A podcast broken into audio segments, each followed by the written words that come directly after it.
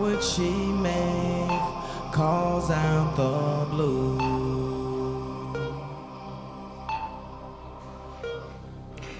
Good evening, everyone, and welcome to a special Sunday edition of Prospects After Dark. My name is Kyle Reese. I am your host. This is what we are calling the Season 1 finale of Prospects After Dark. And the reason that we're doing that is more than likely tonight we are going to get, 5 minutes late from Drew Maurizio. Hello, Drew. How are you, man? We haven't had you in a while. Welcome.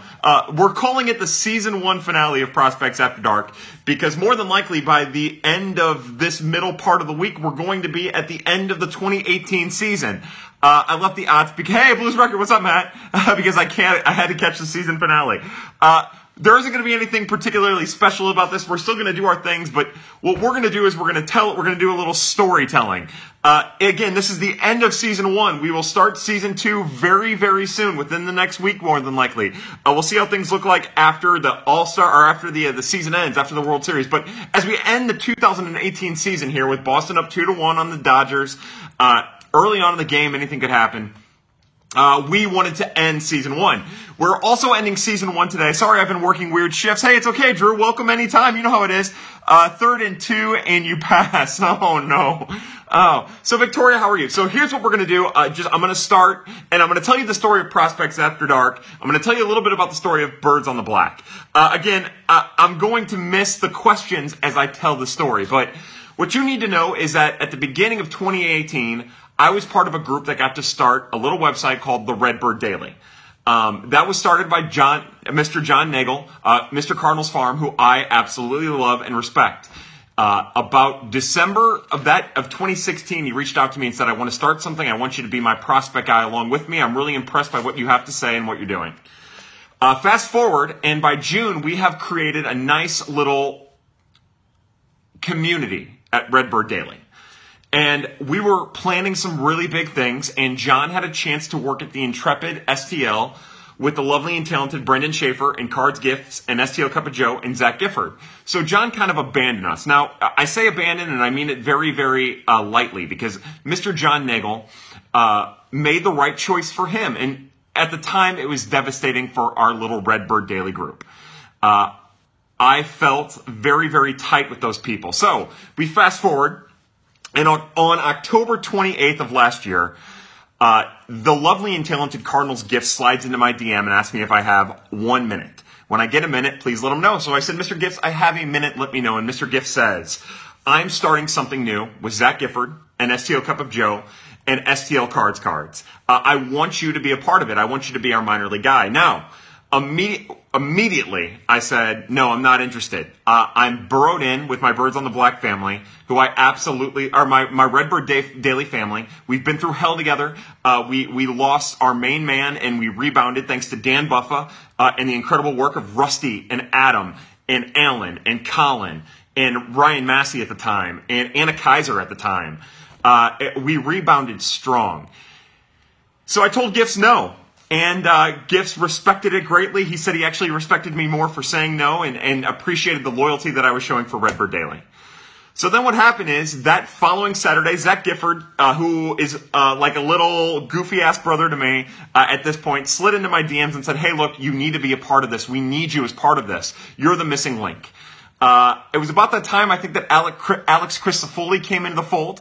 And that was really interesting to me. I didn't know Alex all that well, so I started digging into him and reading him, and holy cow, was he incredible. What an amazing writer. Anyways, I still said no. I respected Zach. I love Zach. The chance to work with Zach was a lot, but I still said no. The following Saturday after that, STL Cup of Joe found his way into my direct messages, and STL Cup of Joe said, "Look, this is what we're working on, and I want to show you what we're doing." Rewind back to that first Saturday when Gifts came into my DMs. Gifts showed me the website, and I loved it, and I was blown away by how beautiful it was and how different it was. And we started talking about the artistic direction of the site. Hello, Octavius Rex, how are you? So again, fast forward 2 weeks later, STL Cup of Joe slides into my DM and says, look, we need you to be a part of this. We want you to be a part of this. You're a minor league guy. We need that. We absolutely need that. And I still say no. It was still too much for me. But at that point, the chance to work with STL Cup of Joe on anything, along with my old friend Zach Gifford, it was a lot to pass up on. That coming week was very, very brutal on me because I knew at that moment that I was going to be leaving the Redbird Daily and going to Birds on the Black. I drafted up a little letter to my Redbird Daily family. It took me about 4 days to write. I still hadn't necessarily made my decision, but I was pretty well set in what I was going to do. Cards Gifts said at that point that he was going to be out of town this coming week, so just hold on for a little bit and make my decision. Well, that following Saturday, Cards slid to my DM and asked me what the hell I was doing. It was just, hey. And I started laughing hysterically, and I said, I know. And Cards added me into the Birds on the Black DM, and ever since I've been a member of Birds on the Black. Now, at that point, at the beginning of Birds on the Black, again, that would have been me, Cards Gifts, Cards, STL Cup of Joe, and Zach Gifford, and Alex Christofoli. And that's how we started. But I want you to know that first day, Cards sealing the deal, of course. It wasn't even that. Like, it was a little bit. But as Tara says, Cards sealing deal. I will never forget the first day that I joined, we were talking about adding new people. We were very, very against it. But the one thing that Cards Gifts said, and the one thing that we all agreed on, was that if there was one person that we were going to try to add, it was going to be Tara Wellman. And lo and behold, 2 months later, Tara was a part of our group. So Tara had almost been there from the beginning.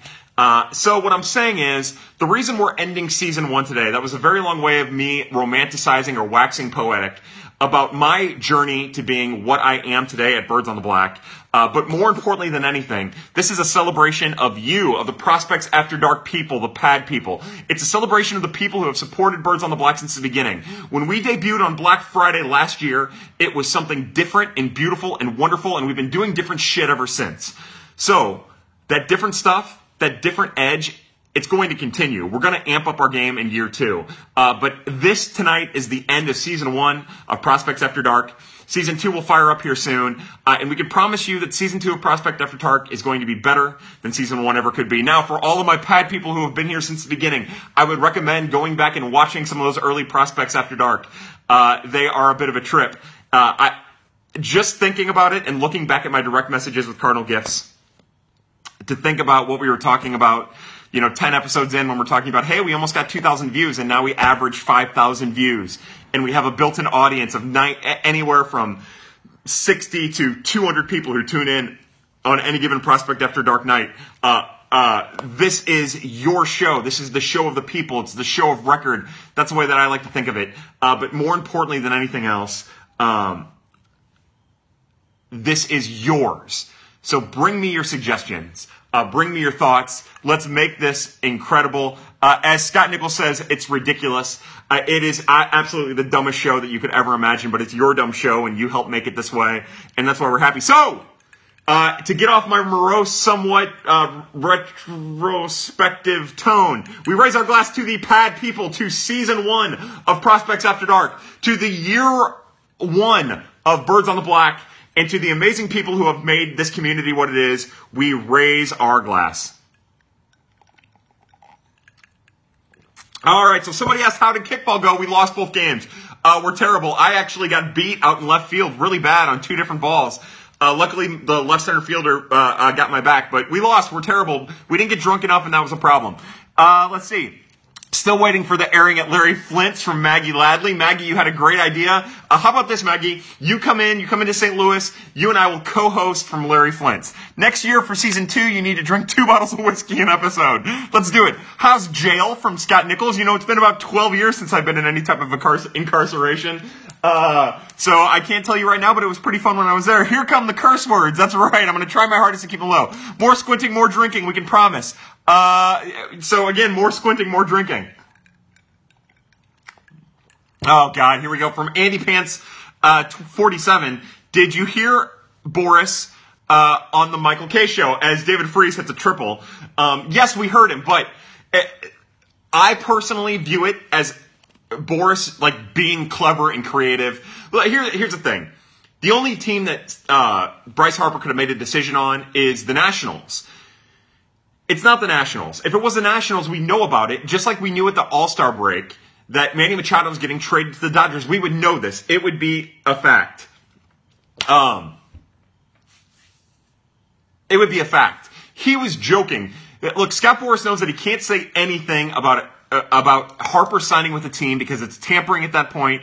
It's bad juju. He's fucking around. Just relax, okay? Because this morning, he's quoted as saying that he probably won't sign until the winter meetings. Look, the one thing we know about Scott Boras is even if Bryce Harper goes to Scott Boras and says, hey, I'm going to sign with the Nationals, he's still going to push him into the free agent market because that helps raise his price. Will you lotion your hands for us? I don't have any lotion.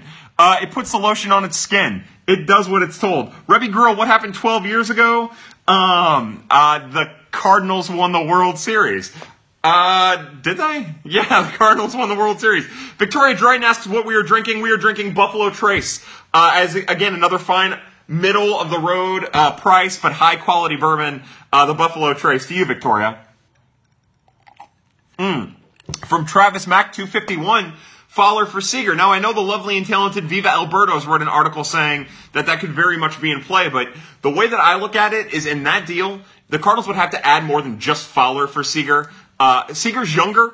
He isn't coming off of a major surgery or a major injury, and he plays a more highly sought-after position. So not only would you have to trade Dexter Fowler and take on Seager's salary and just flip the salaries or whatever, but you'd probably have to add something else. For me, this offseason, priority number one is Harper. Priority number two is Donaldson. And priority number three is getting creative. And if Kyle Seager is one of the pieces in the getting creative section, then Kyle Seager is one of the pieces in getting creative. But it's not something that I would target from the get-go. Kyle Seager might be on the downturn of his career, but he also might be a value. Anything could happen. Anything's interesting. I like Kyle Seager a lot. I just don't think that's the thing that the Mariners would do. But the thing is, Jerry DiPoto is Jerry DiPoto, and anything could happen. Does Jed Jerko get traded? I would think it would all depend on how these moves go, right? Like, Jed makes $8 million from the Cardinals, $13 million in total in 2019. So he's relatively inexpensive when you think about it for the production that he puts out, especially as like a super subtype. But the Cardinals have the option to have a super subtype in Jairo Munoz. So anything could happen. I would think that both Jose Martinez and Jed Jerko, Dexter Fowler, look, the Cardinals would do well to upgrade with Harper and Donaldson and listen on everywhere else. Mariners would never do that trade. I would not think so either, but I also, look, there's a lot of trades that I would never think the Mariners would do that they did. Gotta love the trade, that Trader Jerry. Yeah, I love that. Hey, Graham, what's up? Martinez looks like Ozuna out there. I'm not watching. I don't know which one we're talking about. Does this mean we'll get you drinking 2-4 Locos in an episode in season 2? We might give it a try, Kentucky, or Wildcats 24. We might give it a try. Let's see. So who dies off in this finale? MM count? Yes. I guess we should have done the season 1 finale the day before the last game of the All-Star break so that Mike Matheny would be the sacrificial goat, the sacrificial lamb. J.D. Martinez, I missed it. I'm sorry. Again, I'm talking to the camera here. Who would die off in season 1? Cards, guys. I've got some back. Oh, Zach Gifford. Oh, Zach, I need you to come back to me. Four Locos is my favorite episode from season 1 from, Yaga F 1985. If not Tony Watson or Smith, then who? No one. Does Machado command the money he is wanting? Yes, he does. It'll come from someone like Philadelphia who would be willing to pay it to go over to get him. Good to get a break from chaos here. Yeah, be love. Stay safe there. To all the people in the Pittsburgh synagogue shooting, we raise the glasses. I feel is terribly disrespectful, but we wish you nothing and your families but solidarity and hope that everything gets itself sorted out. Do you see the Cardinals adding $45 million a year for 2 players next season?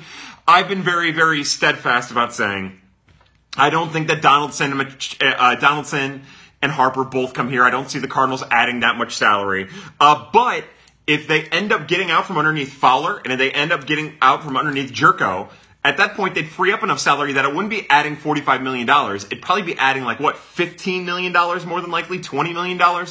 I could see that happening. But again, those are big ifs, getting out from underneath Jerko. And Jerko wasn't even that much. Again, $8 million as a super utility guy who plays a really solid defensive third base and can supply power off the bench.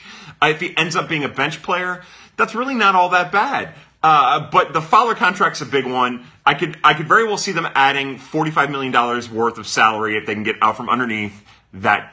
Can we talk frosting on brownies? So, we can. What specifically? Friggin' cards. Now let me ask you guys, if there's frosting on a brownie, does that technically make it a cake? That was a very, very hot topic that we had, Eric Thomas, Mr. Resistance, and I. Jose Martinez, what do we do with him? From Carson Martin 13. My guess, Mr. Carson Martin, is that you hold on to him. What we say about Jed Jerko and Jose Martinez is if you can keep them in the 300 to 350 at bat mark, then you're fine, but you don't want them to play any more than that because with Jed Jerko, his bat compromises his value, and with J-Mart, his defense compromises his value. Now, J-Mart did not do too terribly bad in the outfield down the stretch. He didn't do great, but he also didn't absolutely kill the Cardinals down the stretch when he was playing right field every day. I believe that maintains value throughout the league, but remember, a guy like J-Mart who doesn't make a lot of money has more value to the Cardinals than he would on the trade market, which is kind of a bummer, but that's also a really valuable bat to have as a part-time player if you can find a way to make him a part-time player. The Cardinals have a lot of moving parts right now, right? You guys know me. I'd love for Tyler O'Neill to be an everyday player if Bryce Harper is on an upgrade out in right field. It's not going to happen, though, as long as Dexter Fowler's here and Jose Martinez is here. I would suspect that we're going to see a lot of movement.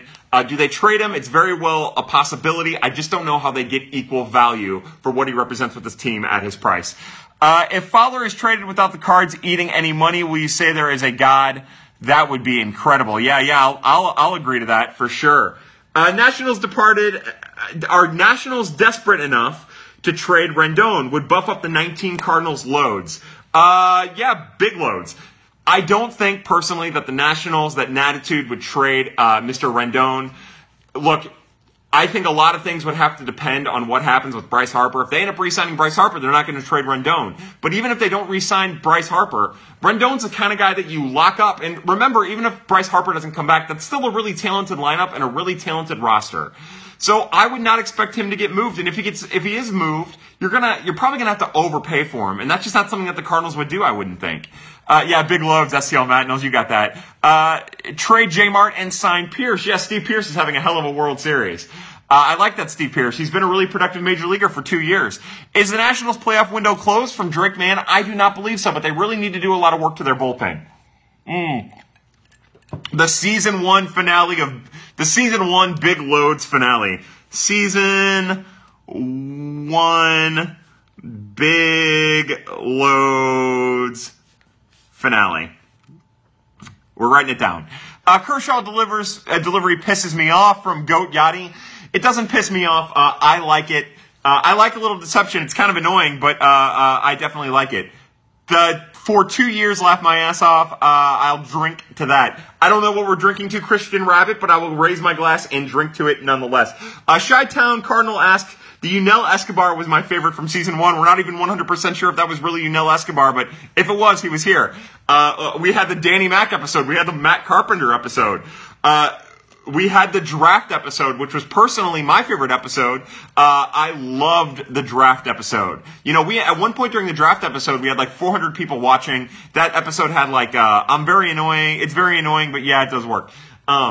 At one point during that, we had like 400 people watching. That thing got like 18,000 views, and it isn't my favorite episode because of that. I just felt like participation was the best. We were riffing, we were rhyming. The Cardinals got a really good player that none of us expected, which kept me on my toes and off balance. We've had some pretty great. We had the Mandingo Montero episode. That was just a couple weeks ago. That was fantastic. The two matchmakers we did, super fun. Again, my goal is I want to get you guys as incorporated in this as possible. It's your show. On the draft episode was awesome. One of my favorites. We will do it again next year. I'm drowning my sorrows from the Packers game from Sweaty Teddy. Yeah, I hate football at this point. I'm bitter about the NFL and the Rams moving, but I'm mad that the Packers ended up blowing that thing. Let's see, that was amazing. Little Bukkake, yeah, the Bukkake episode, where you just can't get enough Bukkake. That was my favorite. The Stay Hydrated episode was great, too. Man, we've got these little things going. Since Wayno and likely Ankiel are coming back, can we bring back Garrett Stevenson, too? If we're going to bring back an old player that's way past his prime, we're going to bring back Todd Willemeier. Todd Willemeier is one of my, like, under the radar, like, favorite Cardinals of all time. Weird dude. They used to call him the Todd Alien because he was so, like, super, super weird. Tadallion was kind of like the nickname, the condensed version of that. I like the weird former Cardinals. My favorite episode was when MM was fired. That was a fun episode. All right, so a little backstory on that, right? Mike Matheny got fired on a Saturday. The news broke, I think, about 9 o'clock. Now, I got a text message about 7:30 from a source that I trust saying, tonight's Mike Matheny's last night. I didn't necessarily buy it. I was out on a date when it happened. No kidding. I was out with this girl that I was super into.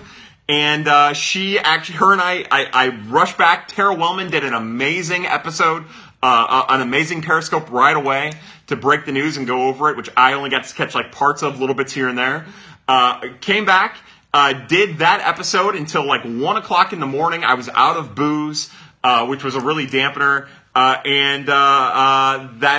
was that story. But I rushed home so that we could do Prospects After Dark when Mike Matheny was fired. And that was a great episode. We had great participation for going into like 1 o'clock in the morning. Does she have a restraining order on you now? Yeah. Actually, you know what? She does. First words I heard as soon as I joined was Bukkake. LOL. Definitely join Pad. That won't be the last time you hear Bukkake tonight. Mike Matheny gets fired. Kyle goes on a date with a woman. Whoa, whoa, whoa, whoa, whoa, whoa, whoa. Yeah, that was a big night for me. So what happened on the date? Yeah. Anyways, let's see. First word I heard as soon as we need Prospects Award Night from Todd. Ooh, Todd Thiessen asks, we need a Prospects Award Night. I'm going to write it down, Todd. That's a great, great Prospects Award Night. I should write an article. I'll write an article and give out some prospect awards. I was at the University of Tennessee at 2 in the morning. Hasn't had a date since. I wish that wasn't true. I should not have had a date since then. But somehow I keep dating. Nothing makes sense to me. The audience awards. If we have audience awards, the only awards are going to go to Mr. Jason Hicks. And as Jake Hassan says, unless you count Arby's, our awards are going to be Arby's meals. Pad shirts still for sale from Todd Thiessen. Yeah, that lovely and talented Cardinals Gifts here in 1 second. We'll tweet out the link to the shirts, and then I will retweet it. And, get yourself a shirt, get yourself a hoodie, get yourself a long sleeve shirt. Ladies, get yourselves the ladies shirts. Again, Prospects After Dark is your show. Make it happen. When you get your next serious girlfriend, will she be on Pad? No. Look, in the immortal words of Dave Chappelle in regards to Halle Berry, nah, that ain't no dinner thing. Damn, did I miss you talking about Kyle's love life from Patrick B. Look, we talk very little about my love life. You'd be surprised at how aggressive it can be sometimes, but we're not going to talk about it. Who are the top prospects on the Memphis Redbirds? Let's see, Graham. That would be a lot of players from the White Sox and then some players from the Angels and then probably a player or two from the Rockies that you're going to ask me about lately. I did not get a lady shirt. Yeah, fuck that lady shirt, right, Ashley? My dog wants a shirt. Oh, my God. Oh, Maggie, what kind of dog do you have? Maggie, I love dogs. Maggie, I love dogs. I just want to roll around with dogs. I love dogs. I love them. I love them. I love them. But we'll make... Hey, Matt Knowles, how are you? We should definitely make dog clothing. I am very against putting your dog in clothing, but I want to know what kind of dog you have. Rick A. will pitch first night in Springfield.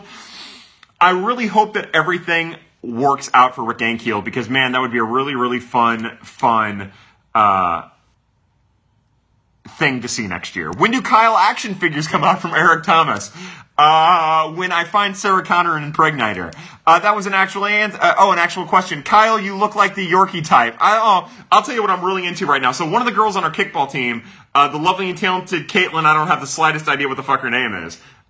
She got me turned on to these the Pomeranian Huskies, the Pomskies. Holy cow! If you want to see just the cutest damn dog in the history of the world, look up a Pomsky. They're about yay big, and they're furry, and they're fun, and they're awesome, and they're not like assholes like the rest of them. They're incredible. But Maggie, tell me what kind of dog you have. Bring that in. And yes, the women's specific shirts or whatever. Hey, Farmer Vala! Holy shit! I raised my glass to the Farmer Vala. And she got me turned on. She does, though. She's sexy. Rick Ankiel is going to strike out Anthony Rizzo to win the division for the Cardinals next year. That would be an awesome moment. Again, there's two storylines. Hold on. To Farmer Vala. I have a Shih Tzu poodle. Hello, Kendra Nicole. How are you? Oh, man, I completely forgot. Will someone tell Kyle what dog Maggie has? Oh, God. Let's see. She got Rick Ankiel is going to strike out. Yeah, you know, if everything works out well and we get Rick Ankiel pitching in the major leagues next year, that would be incredible. Old English one-eyed bulldog. Oh, his name is Al, and he weighs 85 pounds. Little fatty. Oh, my God. I want to play with Al. I want to play with Al. He seems adorable. Can't wait for Jason Isringhausen to opening day start. You know, you would think that Jason Isringhausen would be he would be the opener, right? Come in, pitch one inning, set him down, and let Tyler Glasnow take over after that. Graham, to your point, who are the top prospects at Memphis? It's hard to say right now, right? Like, if Ryan Helsley's healthy, it's him. Genesis Cabrera, Randy Arozarena, Lane Thomas, Andy Young, hopefully. But we'll see. From Travis Yannick, he says, I've got two labs. As long as we were talking dogs, I love them labs, too. Are they both golden? Are they both, what kind of labs? How's it going to work with the Mets GM? I don't know. The Mad Hungarian. I don't know why we're talking about Al Raboski.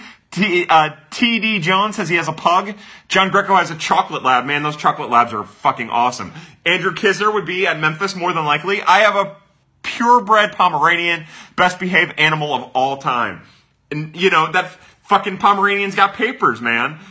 Used to have a miniature schnauzer, little doggy cutie. What minor leaguer would be painful for you to watch be traded this winter? Believe it or not, as I start doing, again, here in the next month, we're going to have our organizational rankings at Birds on the Black, the prospects. And you guys know how that works. I take out any player that's made a major league debut. So that means no Dakota Hudson or Dana Ponce de Leon or Giovanni Gallegos or Patrick Wisdom on the list. And we go like that. And as I'm doing this list, I'll be honest, with Ryan Helsley being hurt, it changes. It would be Helsley. But I would hate for the Cardinals to trade Genesis Cabrera. The more I watch him, and again, you know, I fell in love with him from the beginning. I was really, the reason that I didn't have a problem with Pham being traded is how much I like Genesis Cabrera. But I'm telling you, man, if he can just sort out like one or two little minor issues, he's going to be a stud. And Genesis Cabrera could have helped the Cardinals down the stretch. When they didn't have a lefty who could throw a strike or get a batter out, Genesis Cabrera could have done that. He could have performed well and been good in that role. But for me right now, it would be Genesis Cabrera. And I would also say that as we enter the 2019 season, Dylan Carlson would be a prospect that I would be very reluctant to trade because I believe he's going to break out this year. I think Lane Thomas is a guy you would sell high on. I would hate for them to trade Tommy Edman, but Evan Kurchinski. But if there's one prospect in the organization that I would be very against trading, I think that player would be Genesis Cabrera. Is Helsley ruined? I don't know. I'm not willing to say that. I just think that we don't know for sure, and we shouldn't think one way or the other until we see what it looks like at the beginning of next year. Let's see. How is it going to work with the Mets GM being half of the team's agent? That entire thing is going to be really interesting, right? The last time an agent was hired to be a GM, it was Dave Stewart for Arizona, and we all saw how that turned out. Little different circumstance. But we'll see, you know. We'll see. I give the guy the benefit of the doubt because I'm not really ready to shit the bed about it. Lane Thomas and Tommy Edman having a tough Arizona fall. Tommy Edman was having a good Arizona fall until this past Saturday when Forrest Whiteley made him look stupid. But it's hard for him to have any type of Arizona Fall League when he's only playing 4 games out of 14 or whatever. Let's see. Izzy, from Travis Mack 251, Izzy Cards Hall of Fame. I would imagine it'll happen soon enough. The problem with any closer trying to find their way into the Cardinals Hall of Fame that isn't like Bruce Sutter is because you're a closer. Oh, hey, Hex, what's up? You're going to get a lot of blowback. It's going to be hard to get votes. I appreciate how good Machado is, but I don't know if I would take the upgrade over to Young at shortstop. I am not, or for the money either. Look, you guys know I love Paul DeYoung. He's a little over 2 years into his experiment at shortstop, and he's already one of the more sure shortstops in the league. I'm not going to say better, defensively better, but he's already one of the more sure defensive shortstops in the league. I'm anxious to see what it looks like when Okendo isn't around. I'm a little worried about that. But it's not something I'm like so worried about. I'm anxious to see how it goes. Look, Paul DeYoung has outkicked his coverage. He has outperformed, I think, where a lot of us thought he was going to do. Not a lot of us, because as everyone knows, I was pretty vocal about my love for Paul DeYoung. But for most people, he kind of outperformed what a lot of people thought he would be. He also batted .240. I don't care about batting average. We've got to get the batting average thing out of our heads. And that's right, Evan Korchinski outpitched Forrest Whiteley, but he really didn't because Whiteley was fucking nasty. Thoughts on Bader being excluded from Gold Glove? It doesn't bother me at all. The Gold Glove's a hack award. Let's see, who are the Rule 5 guys that you think will be protected from Wildcats 24? I think Helsley, I think Genesis Cabrera, and I think Lane Thomas are the locks.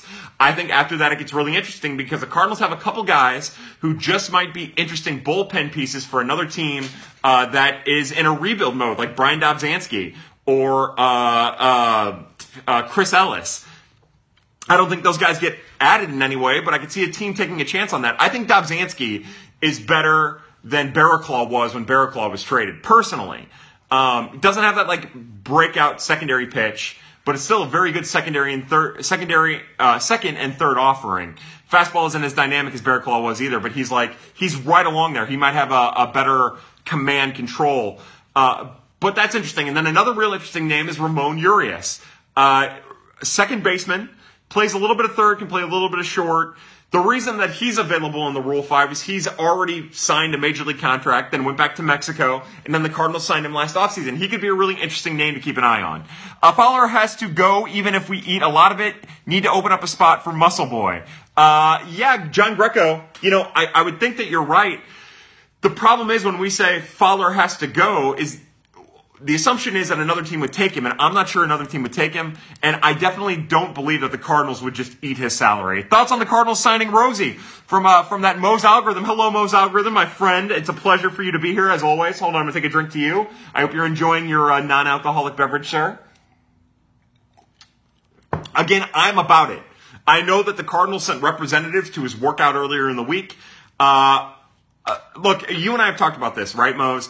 It would take the right circumstance for me to sign any type of, why are we taking average out of our heads? Anyways, it would take us the right circumstance for me to sign any type of right-handed reliever in this market because I believe that the Cardinals have enough depth that they can fill the back end of the bullpen and still be fine next year without adding someone substantial. But I think that if Trevor Rosenthal could come in at a reasonable deal, then yeah, you would think about it.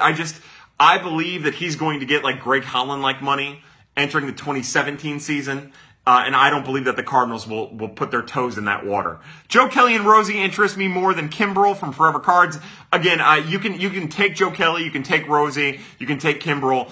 I know that after the experiment last year and what we saw from last year's free agent crop of relief pitchers was really, really good. As good as you'll find, and nearly all of those guys flamed out. We need to learn from that, right? Joe Kelly's a lot of fun. He's a hell of a player. He's a Cardinal, and he's great, and we love him, and he's a blast. But that's a lot of money. You're probably talking, what, $415, something like that, $416 to commit to Joe Kelly, who might flame out in a year. Trevor Rosenthal's coming off of an injury, and I love Trevor Rosenthal, but we'll see what kind of parameters that contract is. Again, I would be all about bringing him in if it's not going to cost you $10 million, because I just don't believe in spending $10 million on a player coming off of Tommy John surgery. They said he was hitting 98, but remember, the other issue with Trevor Rosenthal is that he never commanded his pitches. You get the little reading that says that he's hit 98, and you get really excited, but I want to know where his command was in relation to where the catcher was setting up. Give me a bullpen of Leon and Brebbia and Ponce de Leon and Hudson and Hicks and Gallegos, and let's see what the Cardinals can do with that. Need a southpaw in the pen from Hex. I agree, but again, the question becomes, who do you get, right? And again, Tony Sipp on a one-year deal might be interesting, but I wouldn't go Britton and I wouldn't go Miller for the contracts that they're going to command, unless you get them for $114, $115, you got Holland for, and then yeah, maybe you take a chance late on in free agency. But then you look to trade, and the two names that both Algorithm and Graham have pointed out is Will Smith and Tony Watson. And they're really interesting names that I would hope the Cardinals would pursue. I just don't know what it would take to get them. A trade for Taylor Rogers. I don't think that is something that would actually happen. It seems like it would never happen, but that'd be really cool. Who are your top choices for hitting coach? I want Carlos Beltran. I'll be honest with you, we joked around about it, but if Mark McGwire wanted to be hitting coach, they say he's going to join the private sector away from baseball, but if Mark McGwire wanted that job, I'd look into Mark McGwire. I don't have a problem with him taking that job. Tony Sipp is a disaster waiting to happen, I could agree. What do we think the Cardinals' plan for Wisdom is at this moment? I don't think the Cardinals have a steady plan for Patrick Wisdom. I think it all depends on what Jed Jerko's market looks like, what J-Mart's market looks like, and what they can bring in on free agency. I would imagine that the Cardinals will juxtapose, will flip their script pretty quickly if they bring in someone like Josh Donaldson. They signed Nathan Eovaldi. Look, I think we all like Nathan Eovaldi a lot, but the money that he's going to earn probably from this postseason alone takes the Cardinals out of it, and he's probably better suited for the for a relief role, and he's probably going to be a starter. Would you be interested in Barry Bonds for hitting coach? Yeah, I'd be cool with that. That doesn't bug me at all. Let's see, McGuire, no, 26. I don't know what that means. What about Adam Connolly for Miami? Look, I love Brad Hand. I love Adam Connolly. I just think that Adam Connolly's the kind of guy who's probably priced himself out for a trade perspective. That from what the Cardinals are willing to move for him, because he is so damn good. There's no telling, and I'm all about pursuing him if the price is right. But I wouldn't overspend for anyone. I would not overspend for anyone except for Bryce Harper. Why not have Buda as hitting coach for this year? Because he's going to be assistant hitting coach. That's why. Jim Riggleman for first base coach. Look, you guys know I'm on board for that. Look, hopefully, I'm really rooting for Stubby Clapp to get the Texas Rangers job, because that opens up what the Cardinals can do with their coaching staff. I would love for Jim Riggleman to be the first base coach, and I would love for Carlos Beltran to be the hitting coach. And maybe even Kyle, you make me want to be a better fan. You do great work. Thank you, Ralph. Thanks for being here. Love Puig's reaction last night after hitting the home run. That was awesome. Maggie Ladley says Randy Choate. Travis, somebody says, let's drink. Let's drink indeed. From Ryan Tripp 9 asks, do you think Reyes will be healthy enough to start to pitch when the season starts? Well, they said that the plan right now is to be extra cautious again with Alex Reyes, that they were targeting like a May release or a May debut date again for him.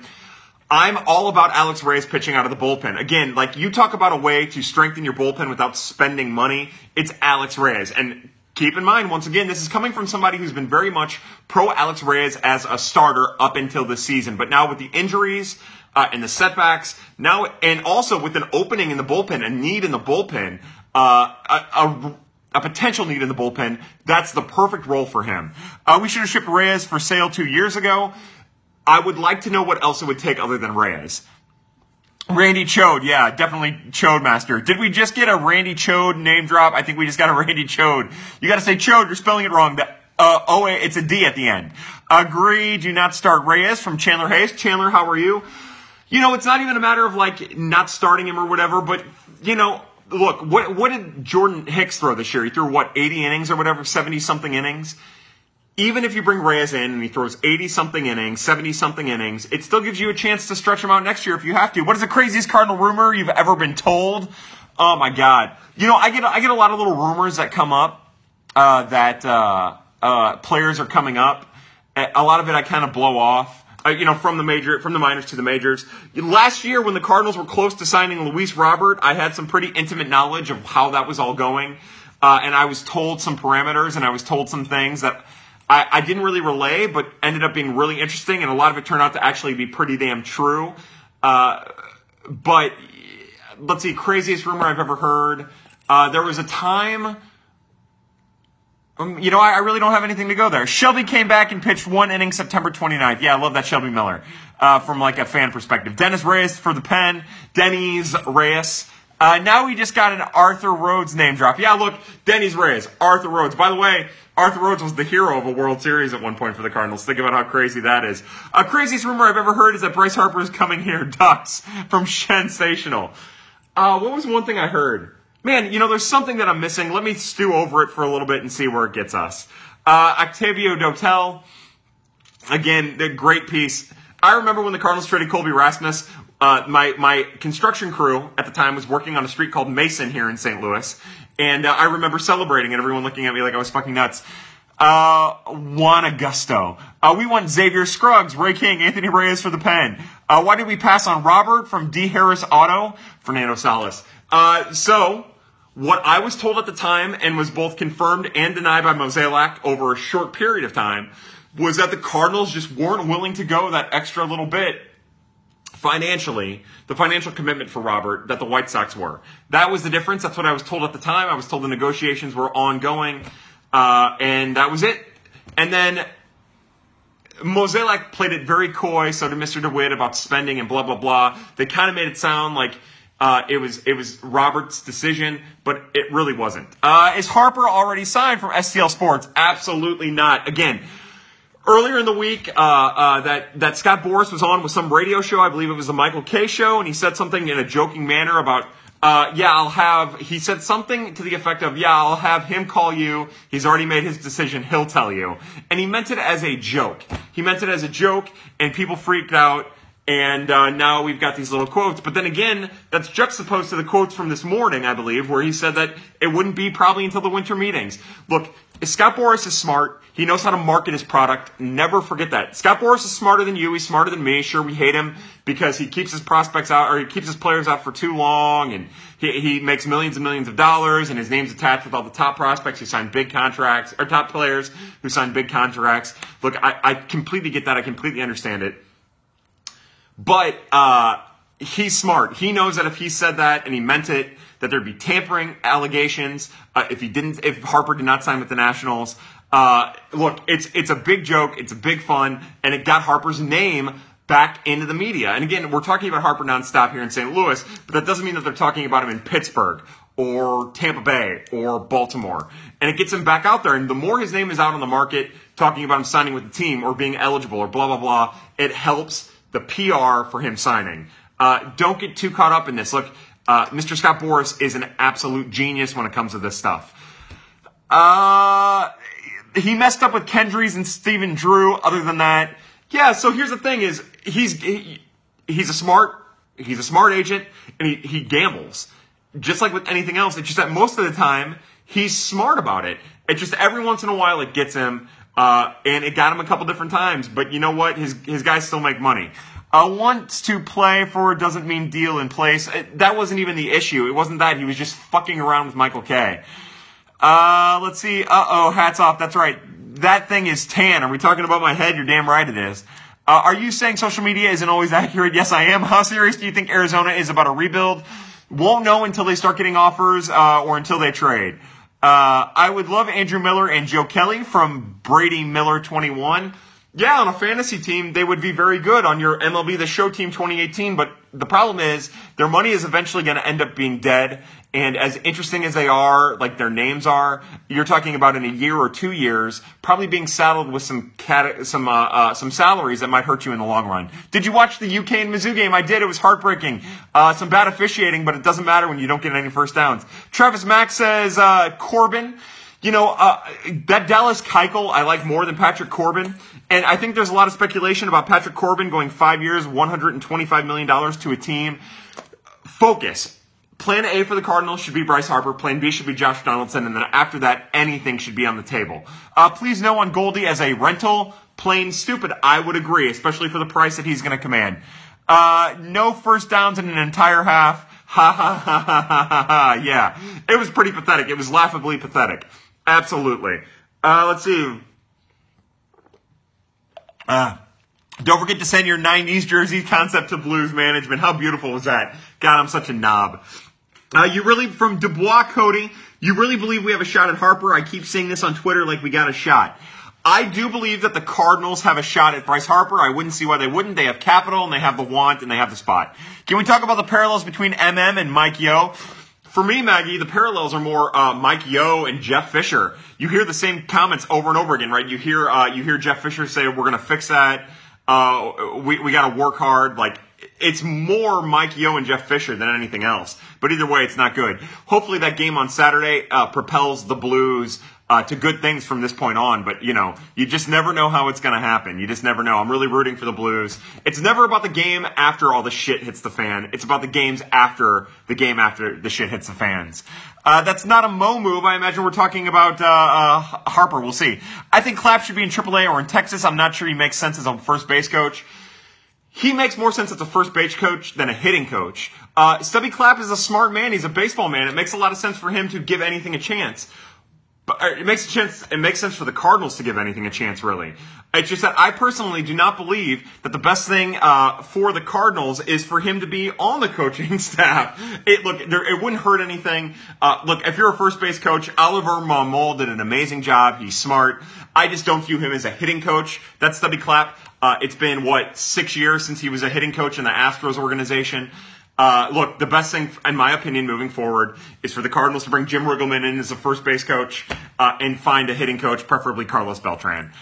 If not Beltran, then maybe Mark McGwire. If not Mark McGwire, then Skip Schumacher. As Mo's algorithm brought in our little group chat, I think that would be really awesome. Travis Mack 251 says Miller. Again, Britton and Miller are going to be the two hot names in regard to a left-handed reliever. It's not something that I'm particularly interested in at the price. How drunk would you be on the breaking news pad if Harper signs an STL? It's going to be a pretty big shit show, I would think. If no Harper, who do we get left-handed pop from? Re-sign Adams, as bleak as it sounds? Absolutely not. Look, you're talking to the wrong person in regards to that. For me, I don't care if they hit left-handed or right-handed. I don't care if they throw left-handed or right-handed, except for two lefties in the bullpen. Give me your best hitters. I don't care if they're left-handed or right-handed. That is an archaic, old debate. Just give me the guys who hit the damn baseball. Would I rather have Mike Moustakas or Josh Donaldson? Josh Donaldson 100 times over, because Donaldson's a substantially better hitter. You don't just bring in Moustakas because he's left-handed. It's a waste of time. It's a waste of resources. Somebody says Mitch Moreland. Mitch Moreland would be great if the Cardinals played in the American League. I'm sorry to rub it in. I went to UK. I love STL, though. No, hey, you're fine. Look. The UK probably got away with one there, but hey, they won, and that's all that matters. I definitely wouldn't want Miller, especially if he's going to get 360 like I think he is. Look, I don't have the slightest idea what Andrew Miller or Zach Britton are going to get. I just wish that the Cardinals, I don't want the Cardinals to get involved in that kind of bidding war. If there's one thing I've learned from Brett Cecil's contract, who probably deserved the contract that he got at the time, it's you don't give any reliever more than 2 years in any capacity. Would you take a flyer on Zach Duke for left-handed? Yeah, we're talking about plan L, plan K, plan J, plan M. If push comes to shove and you can get Zach Britton or Zach Duke on a one-year deal, sure, bring him back in. He had a really good year. You never know. We got away with it. I agree. Push off. Hell yes, he did. There were two push offs on the defensive pass interference call that should have been negating penalties, and then on the eventual touchdown, the push off there that was pretty bad too. But again, sure, if you can get Zach Britton or Andrew Miller on 1 or 2 year deals and you go after it. Brett Cecil is not Miller. Look, so here's what I've been meaning to do with both Miller and Britton and Cecil from Cody Dubois, is I've been meaning to go back the year before Cecil was signed, the year before Britton was signed, and the year before Miller was signed to see how it all compared. Remember, Andrew Miller now at this point has injury history, and he had a decline year. Same thing with Zach Britton. If they had come out of this year healthy, then maybe I'd get aggressive about signing them, but it's not something that I'd be interested in. Right now, I just don't feel like that would be a good idea for the resources. At least all of you Mizzou fans don't have it as bad as you Indiana fans. Ooh. Somebody's talking about Rick Ankiel. I've seen Rick A's name come up a bunch. You bring him in on a minor league contract, spring training invite, anything could happen. Again, I wouldn't view it as a realistic option, but Rick Ankiel has done nothing but buck the trend for his entire professional career. So fingers crossed it all goes out well. Let's hear the story when you told Cardinals Gifts no. We talked about it earlier. The deal is Cards Gifts a year from today. It was a Saturday. Slid into my direct messages and said, hey, would you want to join this thing? You showed me the website. It turned out to be Birds on the Black. I said no. And then for 3 weeks, he, Zach Gifford's, Cards, and STL Cup of Joe got me to join this beautiful site that I am a part of now, that without the constant encouragement of them and the ability to work with Cardinals Gifts, I never would have been a part of. With that being said, I want to raise my glass to my friends who used to be at the Redbird Daily, who are now at Cardinal Conclave. Colin Gardner, Alan Medlock, Adam Butler, Rusty Grapple, Mo's Algorithm, so I don't know if still is part of it, Graham, who's did a little bit of writing, Ryan Massey, Anna Kaiser. I raise my glass to you folks. You're fantastic. To be a part of the Redbird Daily was incredible, but more importantly, to your new goober, C70, I love you, buddy. Why hasn't Ankiel been on the ballot for the Cardinals Hall of Fame? The reason is because he's still the chance that he's going to play. They have some rule. I think you have to be retired for 3 or 5 years, just like the big Hall of Fame. But you can't induct someone into the Hall of Fame who has a chance of playing next year. Somebody said, what are we going to do with J-Mart? The J-Mart conversation is a hot topic right now, right? So between J-Mart and, in my mind, let me kind of give you an idea of where my mind sits with the roster. There are two redundancies on the roster based on opportunity, right? Because I believe Yairo Munoz is a better option at third base. So the two redundancies on the roster are Jed Jerko, who makes $8 million, and Jose Martinez makes $13 million, but 8 of which comes from the Cardinals, 5 of which comes from the Padres, rather. And then Jose Martinez, who makes like $16 an hour or some crazy shit like that as a minimum wage player. It's like, what, $6.25 or $6.75, something like that. Anyways, you have these two redundancies, right? And I would think that the Cardinals would actively look to move both of them, if not one of them. The problem with J-Mart is being cheap and the bat that he possesses and the potential. And, again, I hate him in the field. But remember, the Cardinals will tell you he handled the zone down the stretch and right field and that he can play first base. He'll only get better. You'll hear that thrown around a lot. I would think that the problem with J-Mart and trading J-Mart is that he has more value to the Cardinals than he would in a trade outside. Jed Jerko's a little different, right? Because Jed Jerko has a little versatility. He can play a position that a lot of teams need in third base and second base. I would think that maybe he gets traded. Now, I don't think both of them get traded, but one of the two will. I would anticipate J-Mart being back, but if the Cardinals were to sign Bryce Harper, anything could happen. If the Cardinals sign Josh Donaldson, anything could happen at that point. But what do we do with J-Mart now? You target 300 at-bats for him in right field and left field and first base as a sub, and you hope that it works out that way. Oh my God, let's dilute the Hall of Fame altogether. How about Rafael Furcal? Jesus, I would love Rafael Furcal to be in the Hall of Fame. By the way, the Hall of Fame's a joke anyways. It's just, look, these are all celebratory things. The Gold Glove is a joke. Hall of Fames are a joke. Let's not get self-righteous about this nonsense, right? Let's just take it for what it is, and it's just a museum that pays tribute to the past. From H. Freert. Hi, Dad. Hello, son. From Matt Knowles, do we have to suffer through another season of Greg Garcia? As of right now, yes, that's exactly what it looks like. Sorry, Matt Knowles. Here's the thing. John Mozeliak made some comments at the presser last week or 2 weeks ago that made it sound like both Luke Gregerson and Brett Cecil might be on the chopping block. I would think that Greg Garcia is part of that group, but the other thing I would caution fans is that until these guys are off of the roster, they're on the roster. And yeah, it's hyperbole, it's bullshit, it's a fancy little catchphrase that doesn't necessarily mean anything. But what I mean by it is, look, I have come to terms with the idea that both Gregerson and Cecil are on this roster, and I've come to terms with the fact that Greg Garcia is on the roster. And until they're not on the roster, I'm just dealing with the fact that they are. Remember, Cecil and Greg Garcia have a distinct role on the team. Whether we like it or not, Greg Garcia is a left-handed bat off the bench, and Cecil is a left-handed relief pitcher. I would think that Cecil gets cut pretty quickly if the Cardinals can find a left-handed relief pitcher to replace him. I just don't think it's going to happen right away. Could, though, depending on how they feel about Tyler Webb and Chasen Shreve and Andrew Warner and maybe some other of their minor league left-handed players. But anything could happen. I think right now that, yes, as it stands, Greg Garcia will be on the roster next year. The ball would have gone out of the stadium if Betts was playing second. Don't know what that is. In hindsight, would you rather have had Price or Hayward? I was against both. Look, I am anti-big contracts in any capacity. I was against them re-signing Pools. I was very, very, very against Hayward.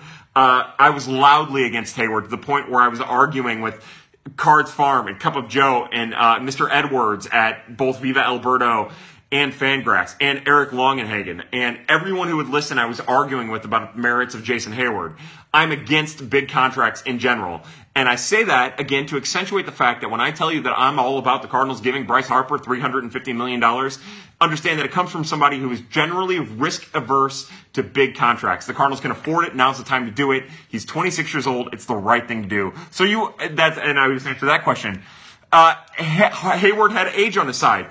But everyone ignored the fact that all of his hits were on the goddamn ground and to the right side of the infield. It was terrible. Look, Jason Hayward is probably the most overrated Cardinal of my lifetime.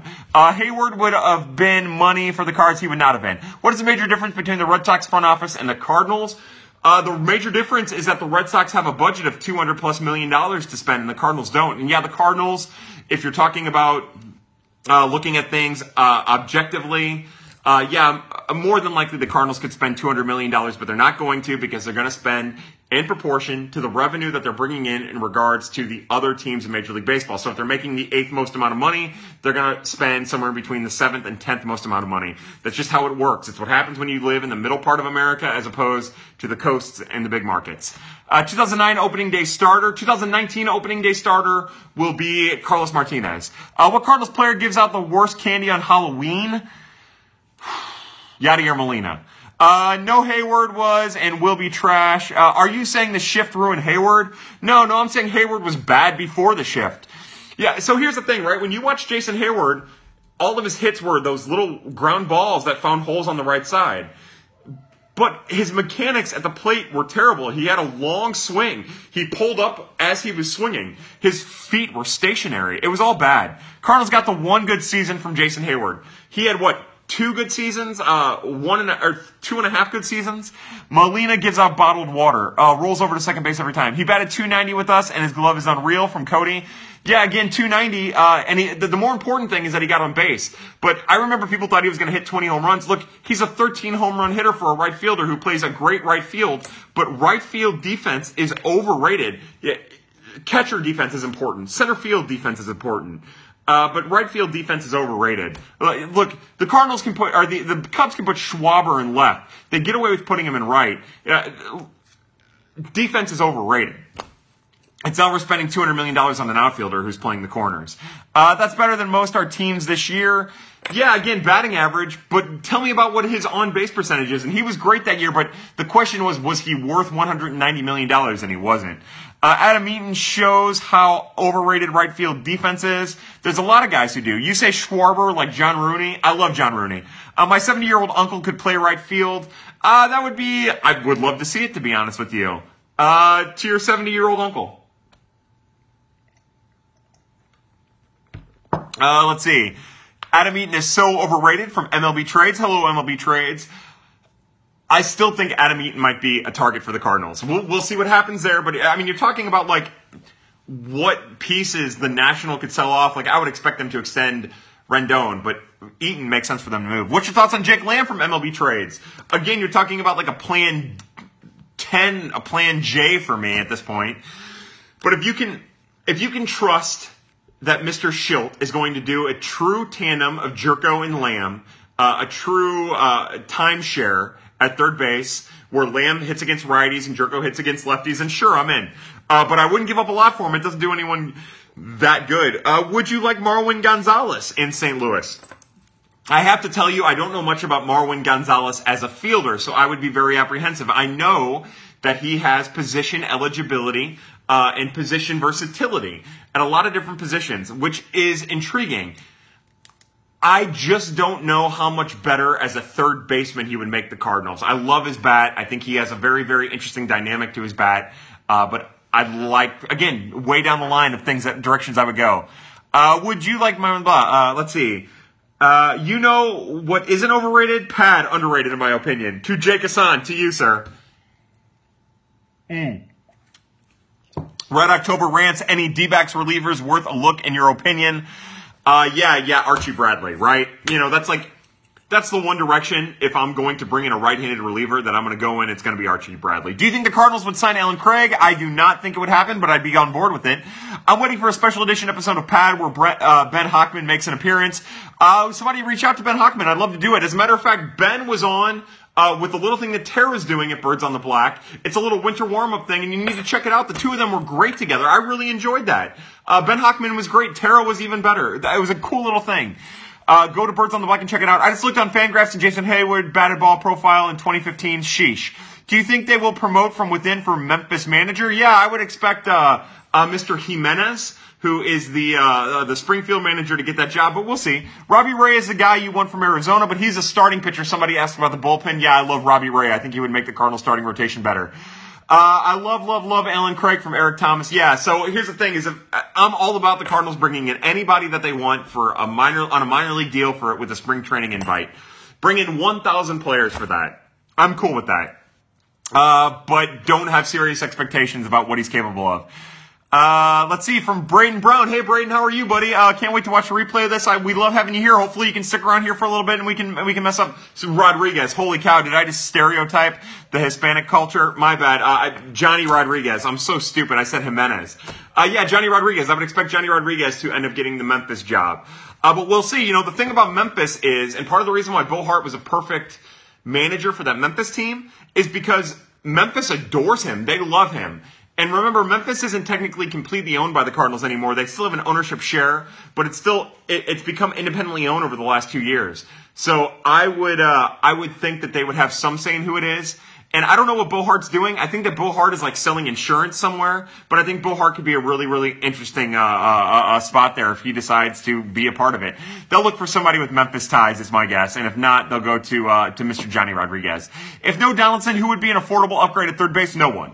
No one. Again, that's when you start talking about Jake Lamb as a potential platoon player with Jed Jerko or Yairo Munoz. But I have to tell you personally, at that point, I would go Yairo and Jerko and see what would happen. Why not Jason Mott? Give him a coaching role.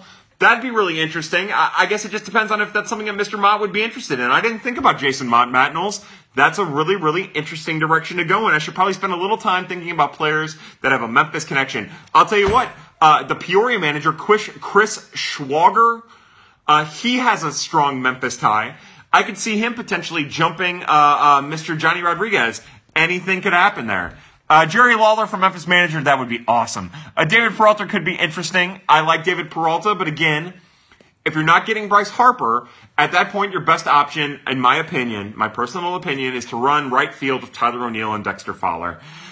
C. Genie 88 says, Ankiel, yeah, we're hoping that they bring him in on a minor league deal, and he's incredible in spring, and he's incredible next year. Again, it's not something you bank on, because if you bank on a guy coming out of retirement to be an important piece in the bullpen, then you're setting yourself up for disappointment. Tate Matheny from Memphis, hilarious. Crocodile Dundee from Memphis manager, you guys are bringing the heat tonight. Is Okendo going to try and get a job? Okendo has a job. Okendo's going to go back to doing what he had been doing for 2 years. He's going to be down at Palm Beach, at the Jupiter Complex, at Roger Dean, training kids and doing his damn thing. You know what I mean? Okendo is an important and minor league instructor again. Mott is doing something with the University of Memphis baseball team. Well, there you go. It's a perfect transition. You're on it. I love that. The Farmer Vala says, Martinez, Reyes, Flaherty, Michaelis, Hudson and Helsley is their beauty here. Yeah, it's a beautiful thing, right? Those pitchers are all amazingly beautiful. If we're talking about the starters next year, Farmer, Jake Diekman, someone says, yeah, I'm okay with Jake Diekman. I'm okay with them bringing in any lefty as long as they're not sacrificing too much in the way of prospects to get it, or cash in that regards. Farmer Bala, if we're talking about starters for next year, we all have to come to terms with Adam Wainwright going to be in the starting rotation, and then from that you go Flaherty, Michaelis, and Mr. Martinez. And then who that fifth guy is going to be super, super interesting to me. I don't think it's going to be Hudson. I think Hudson's going to find his way into the bullpen. I think more than likely, if we're talking about the crop of players that will be involved in that conversation, I think you're talking about Gant and Gomber, and from there anything could happen. Better hair, Bader or Harper? Ooh, I'm going to say Harper and hope that he's watching, and then that's the reason why he signs. Could another outfielder prospect surprise like Bader did and be an impact player in right field from the Steve Vaughn? That's a great question, Steve. Thank you for being here. Yeah, very much so. You know, one of the players that I love who profiles as a beautiful corner outfielder is Randy Arozarena, and he doesn't have the hole in his swings that Jose Adolis Garcia, that Jag, has. And he's super athletic, and granted, Randy didn't have the best 2018 season. But Randy also didn't get a whole lot of downtime last year. And I really think that Mr. Arozarena is going to rebound strong this coming year and make a major league impact at some point during the year. But more than likely, if you're talking about prospects with a shot at right field, it's Tyler O'Neill or bust. You know, it's going to be Fowler and O'Neill if they don't upgrade that with Harper. Is Randy playing winter ball from MLB trades? As of right now, no. I would imagine that around the new year he gets some swings, but it'll be limited. Again, for those of you who don't know about what did Ashley say? I want to know. Is Randy playing winter ball? He is not. For those of you who don't know, Randy played baseball for 2 straight years without a break. Winter ball, straight into spring training, straight into the season, straight into winter ball, straight into spring training, straight into the season, and he really fatigued out last year. Would I consider Carter Capps or Craig Kimbrell? I would consider it, but way down the line. Without a doubt, Plan A is Harper. Plan B is Donaldson. And then after that, you get creative. Harper's hair is better. I agree. Yeah, absolutely. We love the Peralta boys. Let's see. Freeze is better than Jerko. Change my mind. I don't think I'll be able to. Everybody loves that David Freeze. Thoughts on Kyle Seeger from Moondog24. So my thought is, again, if the Mariners are up for trading, Seager for Fowler, you do it in a heartbeat. But it's not a trade that I think would happen. I think the Cardinals would need to also attach an additional prospect onto it. And I don't think the Cardinals are going to do that. Look, the Cardinals front office, whether we as fans believe in him or not, do believe in Dexter Fowler. And the only way they're going to trade Dexter Fowler is if they can get from out from underneath some of that contract and get a little bit of return in the deal, right? That makes the most sense. Cardinals are a logical front office if they're nothing else. My thought is that's not likely to happen. But, again, if things fall through and it looks like that's the kind of deal that you can make, then, yeah, you make it. And if you don't have to give up too much in the way of an additional prospect, like, say, Johan Mieses, say that you can attach Johan Mieses to Dexter Fowler to get Kyle Seager, then, yeah, you think about it. I'd be all aboard. I like Kyle Seager as a down-the-road kind of, like, chance-type player. But again, the question for me isn't Jerko versus Seager. It's not Jerko versus Freeze. For me, it's Yairo versus those guys. And I think that if you're going to open up that third base position to someone other than Josh Donaldson, you go Yairo. I am so sick of Boston from Rock Chalk Jason. Yeah, I think a lot of people are. You know, they've won a bunch of championships since they hadn't won a championship. Who do you think is the most likely team to get Harper? So if you're talking about who has the advantage, probably the National, because they get to negotiate with them. They can negotiate with them right now if they wanted. I know a lot of people think that the Yankees are in a really solid position. I'd be hard-pressed to argue against them. Who's in the best position? Look, in my mind, the Yankees and the Cardinals are in the best position to sign him. They have the money. They have the parts around him. They have money off of the books. The Yankees and the Cardinals make the most sense to me. Honestly, rooting for Boston just so free agency starts sooner. From Slam1120, you know how I feel. I tweeted that out a little while ago. Look, I'm rooting for Boston because I want... if Boston wins tonight, we get the free agency tomorrow. We get the offseason tomorrow. Do we ever hear if the Royals are going to pull the trigger on Luke Heimlich from Maggie Ladley? Last I heard, no. For those of you who don't know who Luke Heimlich is, he is the stud pitcher from Oregon State who hid the fact that he had molested or admitted in a court of law to molesting a niece of his, and the act that he did is bad enough, and then he lied about it so that he could still be on campus at Oregon State, and then tried to hide it and bury it, and then it came to fruition. Last I heard, no, the Royals were not going to be offering him a contract, but don't be surprised if in the midst of some big news in this offseason, the Royals don't try to get cute with it. Could the Cardinals sign Joe Kelly from the Sean Marty? I don't think it's going to happen. It could very well happen, but remember, ask yourself this and try, any chance Adley Rutschman falls to 19-0? He's going to be a top 3 pick. Do we have many prospects with power bats besides Gorman? Yeah, there's some interesting power bats. Luken Baker at first base is extremely interesting. We'll get into that later. And here I am. But don't be surprised if there's some big news, and all of a sudden the Royals try to slide in the fact that Heimlich has been signed. Heimlich's pitching in some European league or some independent league right now. Any chance Mo just eats the rest of the Gregerson deal from Braden Brown? I think that there's a good chance that both the Cecil and the Gregerson deals just get eaten by the club, which again would make it even harder to trade to just eat the Fowler contract. But yeah, I think that if the Cardinals bring in another lefty, Cecil's gone, and I do think that Gregerson's off the 40-man here in a week. Luken Baker, my prospect match. That's right, baby. Will Cubs release Russell? I don't think it's going to happen. Yankees are going to have Stanton, Harper, and Machado. That would be incredible. Mike Matheny heading to KC eventually, ? I don't think it's going to happen, but it's a perfect place for him. Who is our best on-base prospect? Look, it depends on how you're, like, it's going to sound redundant, but it depends on how you say, like, you categorize on-base, right? In my opinion, when we get to the end of the year, Dylan Carlson is going to be near a 400 on-base player. He's going to be 380 to 400 and probably a 275 average with 15 to 20 home runs and very little strikeouts, maybe an 18% strikeout rate at Springfield next year. And that's the prospect we're going to be talking about because of his on-base skills. Will the stolen base ever come back? Hopefully not. The stolen base is a good way to get out nowadays with catcher pop times and the arm strength of catchers. That's my thought about Dylan Carlson. Now, if we're talking about who the best on-base prospect is right now, it's Alarys Montero. Already at 375, 380. As he gets to Springfield next year, probably going to dip down to 350 would be my guess. His average will dip probably to like 260, but you'll see his power start to manifest. Those are like the two guys that I identify. And Tommy Edman, the steps that he's made to become a complete hitter, really interesting to watch his on-base percentage. Will Alarys Montero ever show up on a national top 100 list? I think you'll see him get it and find his way onto one or two by the time he makes a major league debut, but who cares about those top 100 lists? Cabrera, Gomber, or Ankiel, Lugie prospect? Look, Cabrera is a starter. Gomber is a starter. Ankiel might be a loogie, but if you're talking about loogie prospects, look at Jacob Patterson. He's really interesting. Look at Starlin Arias. Those are like the two loogies that come to my mind initially. There could be a couple of other interesting players in there. Sisk, who was drafted this past year, he's really interesting. Look at those guys. Will they change the way a pitcher gets signs?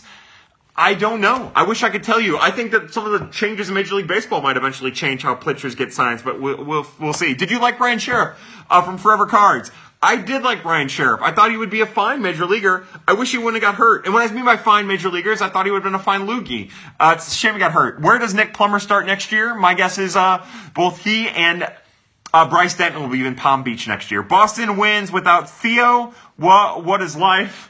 What is love? Baby, don't hurt me no more. Are you going to Jupiter? Can we have a spring training pad, Miss Ladley? Yes, if I go to Jupiter, which right now it looks like I will be at spring training, probably at the end of March, we will do a spring training pad. Carson Kelly's future, I would imagine, is a backup of Yadier Molina next year. Would you have been for an Eduardo Escobar signing? Yeah, I would have liked that. Could Ankiel, if he shows he can pitch, half decently play both ways? I would not think that would be a realistic option. I think Rick Ankiel is focused on being a left-handed relief pitcher. Remember, while I do think Rick Ankiel would be a really, really interesting like two-way bench bat, left-handed bat off the bench, this is more about conquering his fears, about conquering past demons than it is anything. And hitting doesn't conquer a past demon. Pitching in the major leagues conquers that demon. Allowing his kids to see him pitch conquers that demon. It's a different beast. Just like the last time you did a spring training pad, right? Yeah, I blew that. Remember, I was down at spring training with my brother and his girlfriend, and we ended up getting into it and making a whole thing of it. Is Delvin Perez ever going to be a thing? No, probably not. Look, if you're betting, the answer is no, but I still have high hopes for him. And now I have the song stuck in my head. Thanks, Kyle. My pleasure, Kendra Nicole. Kelly is going to be traded from Chandler Hayes. It could very well happen. We'll see what happens. And now I have that song stuck in my head. Thank you, Sexbot. Man. Let's see. So those are my thoughts, in particular about Ankiel, in particular about left-handed relief. Opinion on Jake Woodford from BeReal_5. So today, I did my organizational top 10 rankings of starting pitchers. That'll be out in the next couple of weeks. Cardinals Gifts and I are still trying to figure out exactly how to release it. Last year, we released it on Black Friday and then every day since. I would like to do that again as a celebration of the one-year anniversary of Birds on the Black, which was on Black Friday. And I'll tell you that I've ended up putting Woodford as number 3 on the prospect starting pitchers in front of Griffin Roberts. And my thought about Jake Woodford is when I watched those last couple starts at Memphis, it looked like he turned the corner. He still allows too much contact. It's a big, big concern, right? Any pitcher who allows the contact that Woodford has is a concern, but I've seen his curveball take a step forward. I've seen his command take a step forward. It's just that he's not consistent with it all yet. As you would expect for a guy who spent most of his age 21 season at the upper levels of the minor leagues. Cardinals rushed him. Hopefully he can level it off. The good news, it's been an awesome year, Kyle and Gifts. I'm glad to be a part of Pad. You're part of it for sure, baby. You're part of it for sure, Forever Cards. The issue with Woodford, of course, I guess the one good thing with Woodford is that time is on his side, right? Woodford, because he'll be 22 next year, could still stall out next year and be fine moving forward. Next year is kind of like a bonus year for him because he reached AAA so young, so quick. I would expect for him to level off. I think you're talking about a 4.12 ERA next year with a 4.23 FIP, rather. Maybe 140 innings with 112 Ks, something like that. Is Griffin Roberts to the pen if he struggles early? No. First off, I wouldn't expect Griffin Roberts to struggle early. And also, you wait until the very last minute to put these guys in the pen. What's more exciting, leaping catch, diving catch, or sliding catch? The answer is throwing a runner out. Eller Market, you like the Sunday Pat. Hey, Eller Market, what's up, my friend? Welcome to the shindig. You guys, I need ice. Oh, I don't have ice, do I? Oh, my God. Pat on Sunday night is a win. Oh. You know, I thought this thing would be an hour. Oh, God. I thought this thing would be an hour, but it turns out that we are on an hour and 13 minutes. So here's what we're going to do. I'm taking you guys on a little journey throughout my apartment. Hello. Oh, God, I got to unplug that thing. All right. Griffin Roberts should have been in our pen at the end of the year. Yeah, that would have been a terrible decision. This is my kitchen, folks. Remember, just because someone like Peter Gammons makes an erroneous claim on draft day that Griffin Roberts could help the Cardinals out down the stretch doesn't make it true. I'm glad it didn't happen. I'm glad the Cardinals... Sorry, I got to get ice. I'm glad that the Cardinals practiced patience with Mr. Griffin Roberts, and I'm glad he's going to have a chance to start the 2019 season on a fresh note. This is an elite prospect. Yeah, so the thing is, when you watch Griffin Roberts at Wake Forest, you immediately get the feeling of just how incredible he has the potential to be. Thank you for staring at my chest and my chin and whatever the hell was going on there. Pat on tour, yeah. I should, you know, one of these pads I should show you guys my apartment. Maybe this is the one to do it. Or maybe you just come over, 5079 Waterman, St. Louis, Missouri, 63108. Come over. This apartment can be your apartment. All 117 of you, you can come over, and we can orgy like the Dickens. When are we going to get an apartment tour? There we go. What was the little snowball thing? I don't know what the fuck it was, to be honest. I guess we're going to have to go on another tour to find whatever the hell the snowball thing was. Stop giving your address, Kyle. So the best part about Prospects After Dark is for like the first, this is episode like 41 or something like that. For the first like 28 episodes, we had location services on. You could have just came on. The Jurassic Park shirt for the win. Somebody send me pizza. Yeah, so this actually says Jurassic Park. Jurassic Park. Buffalo Trace indeed. Yeah, Maggie Kager. Here's what we're going to do. For the 1 year anniversary on December 10th, you're going to come to St. Louis. You're going to stay with me here at my apartment. And then we're going to do Prospects After Dark as a group at Larry Flint's. We're going to have a kegger here, then go to Larry Flint's. We're going to Uber like the Dickens on a bus or some crazy shit like that. And we're going to have a whole deal of it. What the hell is going on? We do a little tour of my apartment, and there we go. The numbers start dropping. Anyways, yes, that's the plan right now. Wow, I didn't notice that, but wow, even better. Dear God, Kyle, can only wear your pad gear. Yeah. I'll wear my pad thong, my pad tie, as it were. Mr. Buffet's in here. Hello. That's right. Yeah, Buffet. Oh, no. No, Mr. Buffet could be our Uber chauffeur. I love it. You're going to make me waste vacation time from Hex. Kyle gives out a dress and groupies line the streets. That would be incredible. The problem is my groupies are 16-year-old boys, probably. Kyle is getting a little carried away now from Kendra Nicole. Yeah, I guess we're at Kyle After Dark, right?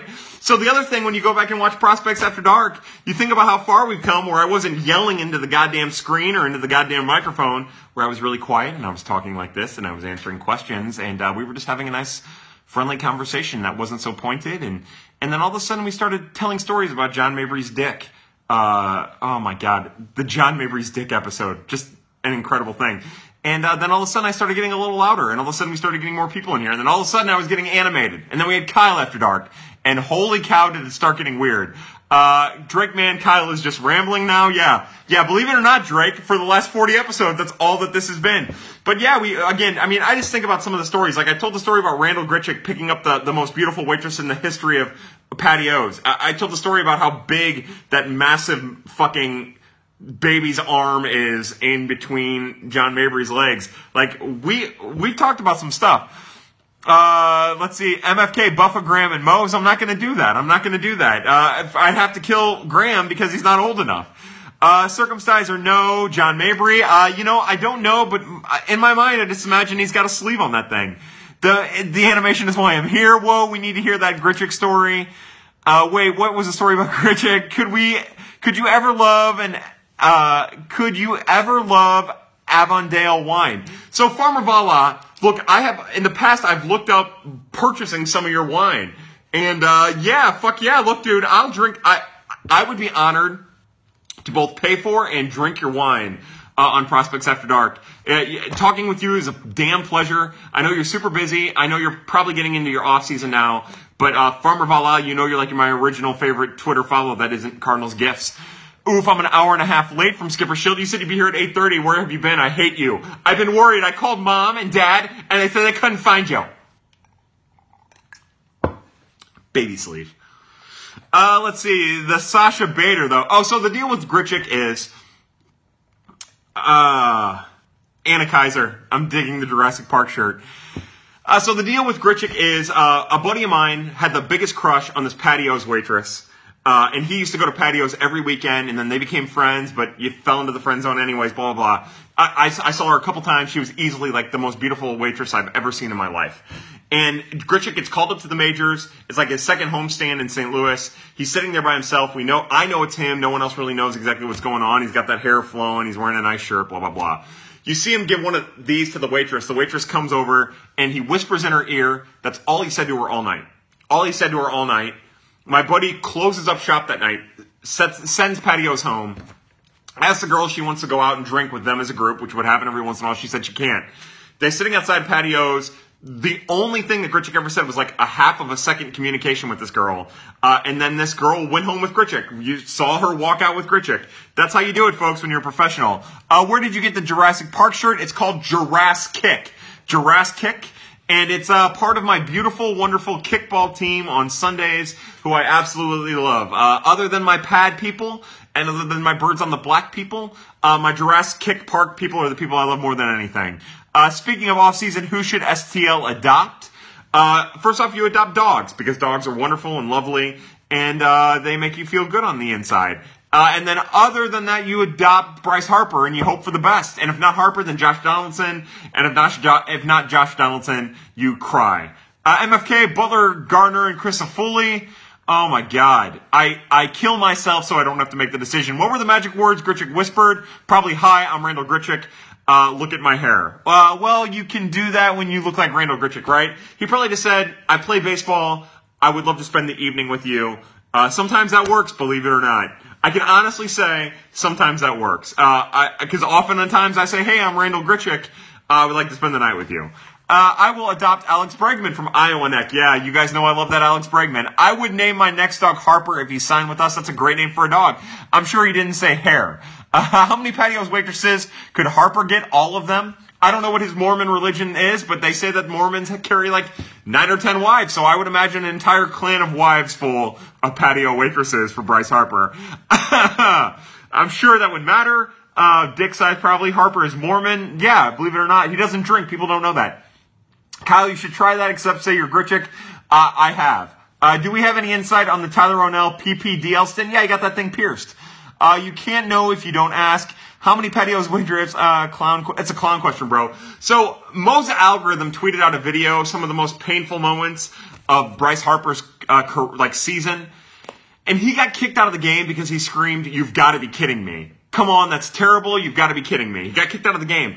There isn't a player other than Andrew McCutcheon who's been hit intentionally more than Bryce Harper. I think part of the reason that we have a very particular idea of the type of player that Bryce Harper is, it's because he's been targeted by a lot of other players in baseball. Josh Donaldson's injury is not an issue for you. No, there's a fucking huge issue for me.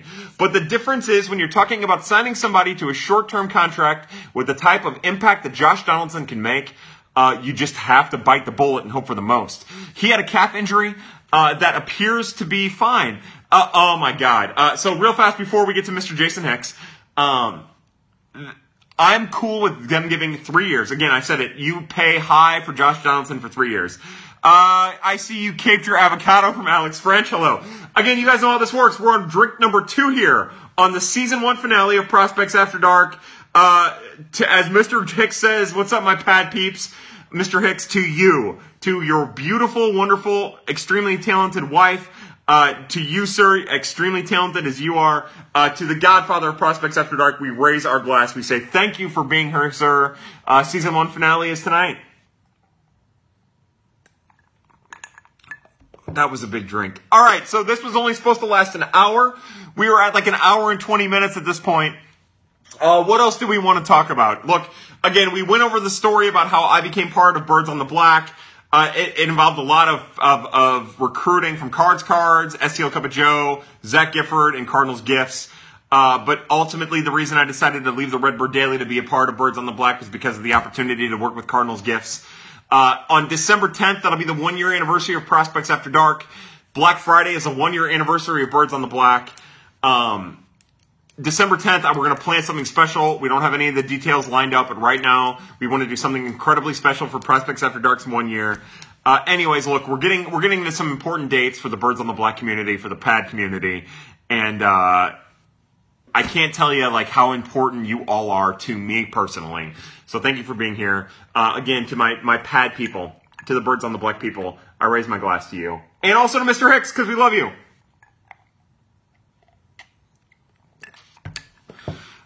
Let's see. Winter Soldier is one of the most underrated Marvel movies. It's the best Marvel movie. Winter Soldier is hands down the best Marvel movie in my opinion. Let's have cake. Yeah, or brownies with icing. Looking like off-season will start tomorrow from Chandler Hayes. Yeah, so I have the game on, but as you guys know by my squinting jackass asshole eyes, I can't really see what's going on. It just looks like the Red Sox are always on base. December 10th is 1 week away from my birthday from Victoria Dryden. You should, well then we're gonna celebrate your birthday with that too. Weed brownies, no. So I don't do any type of, any of, I've never done a drug in my life, honestly. I try to stay away from medications, too. Let's see. Question. So did I miss Matt Carpenter in here one time? Yes, that actually happened. So the other thing I'll say is,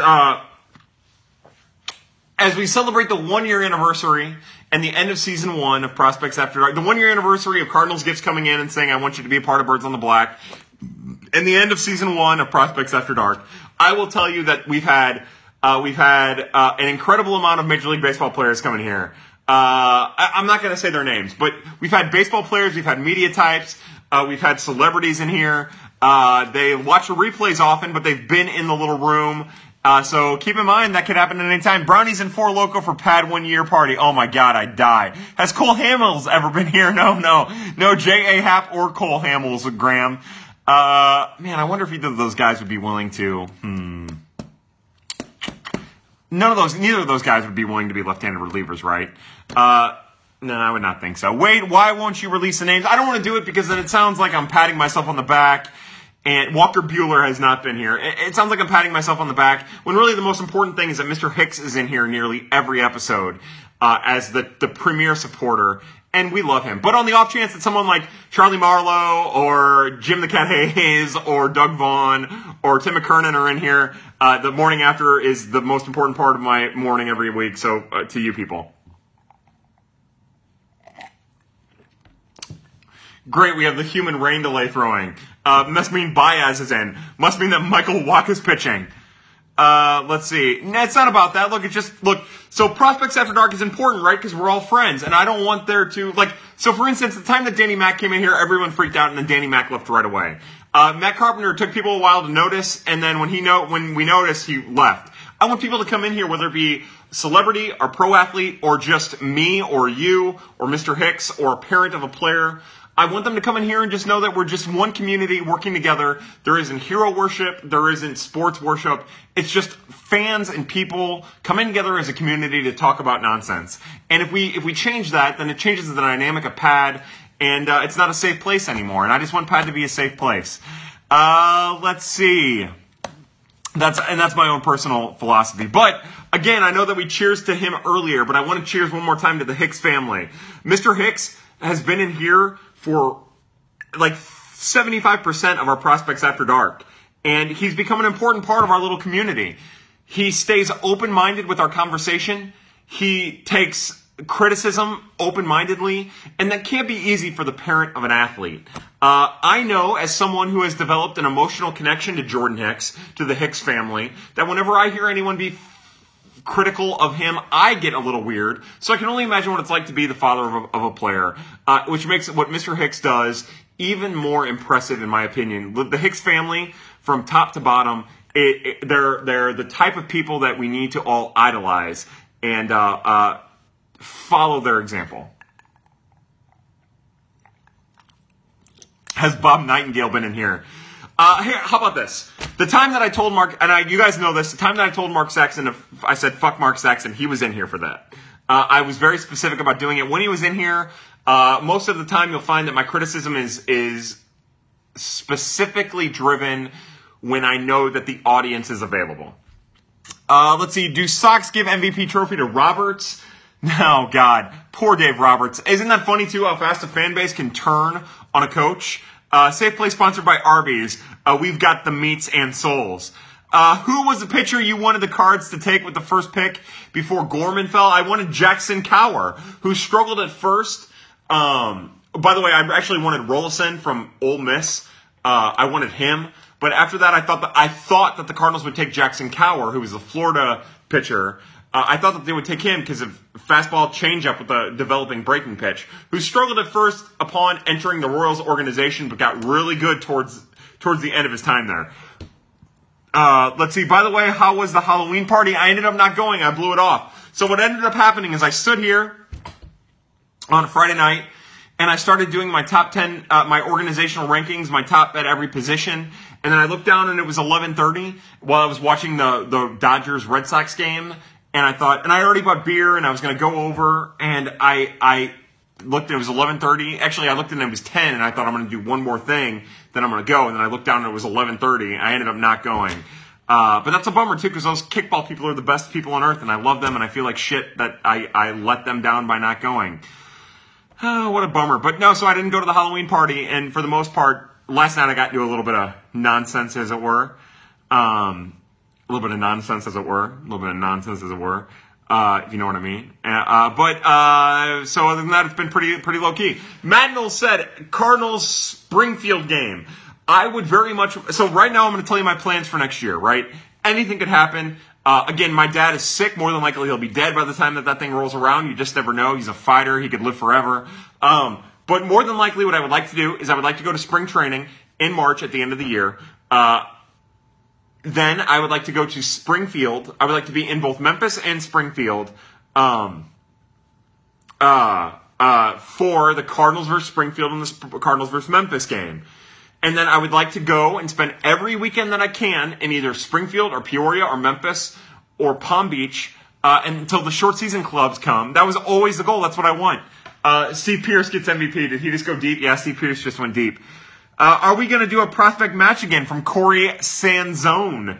Hello, Corey. Welcome again to being here. I love you. Thank you for all the support over the last year or so. You're an incredible man, both you and Mr. Floosh. Luke. Yeah, I would think that we do prospect matchmaker again at some point next year. Let's see. I don't think STL is coming to Springfield this year. We'll see. Remember, I would think that they will. Anything could happen. Any interviews during the winter from IowaNEC.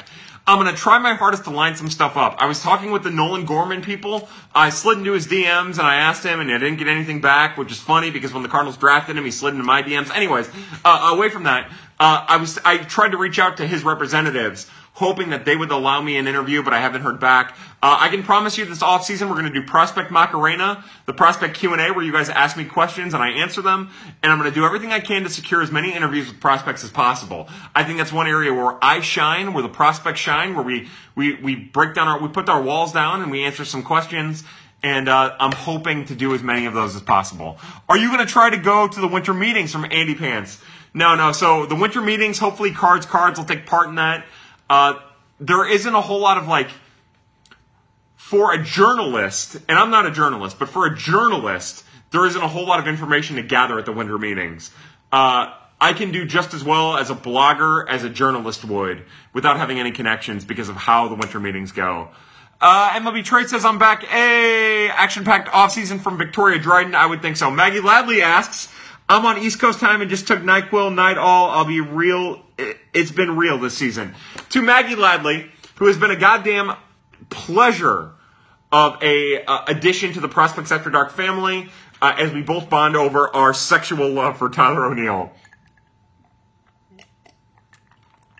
Kendra Nicole asks, am I going to be at winter warm-up? Well, last year, STL Cup of Joe was the Birds on the Black representative for winter warm-up, and I just might. You know, Cards Gifts, and I haven't talked about it. Maybe I'll get the press pass, and I'll go down to winter warm-up and do what STL Cup of Joe did. And STL Cup of Joe did an amazing job last year. He got audio, he got video. Maybe. As of right now, the answer is no, but it's something I would very much like to be. Mr. Hicks says, you going to any caravan things? Again, as of right now, no. But Mr. Hicks, I'll tell you this.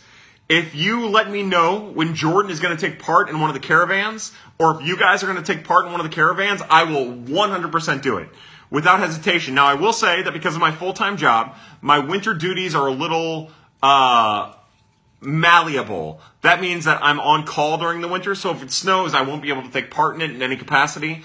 I'll have to run our snow operations in the AM shift, or help run the snow operations in our AM shift. But as long as snow doesn't impede the potential for it, I will definitely take part in anything that the Hicks family is taking part in. All right, so real fast, I'm going to raise my glass one more time to the Birds on the Black family. I'm going to do it a little different than how I normally do. This cheers goes to Cardinals Gifts, STL Cards, Bruno. STL Cup of Joe, Zach Gifford, and Alex Christofoli. On Black Friday last year, we opened up Birds on the Black. And had it not been for the amazing ability to work with Cardinals Gifts, I never would have taken the opportunity because I love my Redbird Daily family. I still do to this date. But to the original members of Birds on the Black, I raise my glass to you because that Black Friday was one of the most exciting days I've ever been a part of. And to be a part of it, even though I did not deserve it, and I still do not deserve it, I feel that excitement now, 1 year later. Thinking about 1 year ago when Cards Gifts slid into my DMs and asked me to be a part of this, like, I can't tell you what that was like. So to the original Birds on the Black clan, I raise my glass to you. I've had other opportunities since, and it's been a pleasure to turn those down to stay a part of this family. Let's see, who are some of the players to watch at Peoria this coming year? So I would think that when you're talking about Peoria next year, you're talking about, I would look at Chris Holba, I would look at Michael Baird, I would think that Leandro Cedeno will be there playing first base, I would think that Kevin Woodall will be there in the outfield, I would think that Dunn will be back there at second base. I would think that Delvin Perez will finally make his Peoria debut. That'll be really interesting to keep an eye on. And I would think that that's where Nolan Gorman starts out, but we'll see. I just think that that Peoria team's going to be really, really interesting moving in. There's a DH first base type named Gomez, who I'd keep a close eye on. Very, very interesting. What does the future hold for Ronhel Ravelo? From Mr. Noola. I'm pronouncing your name wrong. I'm an asshole. So Ronhel Ravelo and Wilfredo Tovar will both be minor league free agents this coming year. Now, they were minor league free agents last year, and the Cardinals signed both of them. So anything could happen, but I would expect that eventually Ronhel Ravelo this offseason will end up going and playing for another organization and getting an opportunity to play in the major leagues. I just don't think, since he didn't get an opportunity with the big club this year, I just don't think it's going to happen next year. Gifts need some more for the collection. It works on some pictures, blah, blah, blah. Baker to Palm Beach. You know, I'll be honest with you, Braden Brown. I would think that Luken Baker skips and finds his way to Springfield. I think that Luken Baker's going to find his way to Springfield. What prospect makes the biggest jump performance-wise? So right now, just doing my preliminary rankings, I would look into starting pitcher Angel Rondon, 21-year-old who pitched at Peoria. I would think that he finds his way onto the prospect map. Again, you guys know how I feel about Evan Kreczynski. But if we're talking about position players, Dylan Carlson's going to take the next step in his prospect evolution. And then after that, it's a really, really interesting group. I would think Leandro Cedeno has a really good showing at Peoria next year. But those are like the two guys in my mind. Carlson, who probably doesn't count because he's so highly thought of in the industry. And then Leandro Cedeno, I think, would also make like a big jump. relatively speaking. Cedeno is a first base prospect who also plays the outfield, but the Cardinals would do well to put him in that first base for good. Any hitters for me in Palm Beach from Braden Brown? Braden, let me get back to you. I'll slide into your DM at some point during the week and let you know. Let me think about it. Again, expect... we'll see. Now, I say Luken Baker could go to Springfield, but... There's also a chance that Yariel Gonzalez will have to make a decision about. I would think that Dennis Ortega, because of how well he handles a pitching staff, finds his way to Springfield, or to Palm Beach rather. That could be interesting. Thank you to all the Bot B people for making all this possible. This is fantastic and love being here. Hex, we love having you here. I think and hope Ronnie Williams makes a big comeback. Yeah! So that's another pitcher, right? So last offseason, the Cardinals turned Ronnie Williams into a relief pitcher. And he was pitching great. He was pitching exactly how we hoped he would in 2017. When he struggled in 2017, he was pitching great out of the bullpen for Palm Beach before he had Tommy John surgery. That's another prospect who has the competitive nature that you want out of a prospect to really, really root for. I'm hoping that Mr. Ronnie Williams is ready to go next year. I've been following his rehab on Twitter. He seems healthy and ready to go. But Ronnie Williams is just one of those guys that has that it factor that you're really hoping makes that leap. I love Ronnie Williams. I hope he recovers strongly from Tommy John, just like Steve Gendry, and ends up being an important part in the machine of the Cardinals minor league system. Real fast, I want to say to my friend Adam Butler, who just retweeted this. Again, I was talking very much about how much I love the Redbird Daily staff, who is now the Cardinals Conclave staff, as we celebrate the 1 year of Cardinals Gifts sliding into my DMs to tell me that he's starting Birds on the Black and he wanted me to be a part of it. And I told him no for 3 weeks until I told him yes.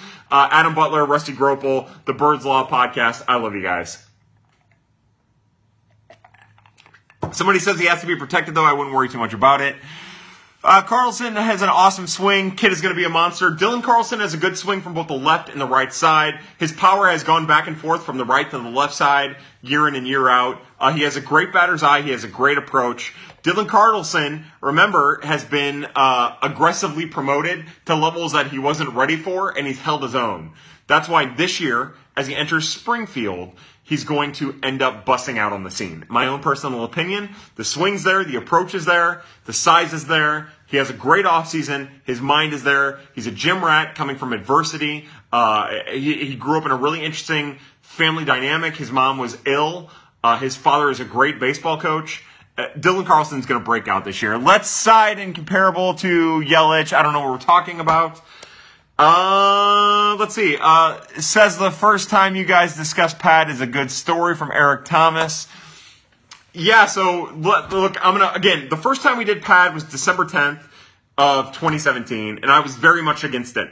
I remember laughing at Cardinals Farm as he was doing his first live Periscope because he was terrible at it, and he was actually reading all the information that I had supplied him with to the audience, which I thought was hilarious. And anyways, I was very much against it, and Brendan Schaefer did it great, but I didn't think it was something that was meant for me. So I told him I'd do it one night, and we did it, and we had like 800-something viewers, and I thought, oh, that was pretty cool. And then we did it again the next week, and we had 1,000. And then like 3 episodes later, we had like almost 2,000, and we were blown away. And then here we are with Prospects After Dark, where we get somewhere in between 100 and 200 viewers consistently, and then with 500-something views consistently. And that's, I just want to do something where you drink, kick back, and talk prospects.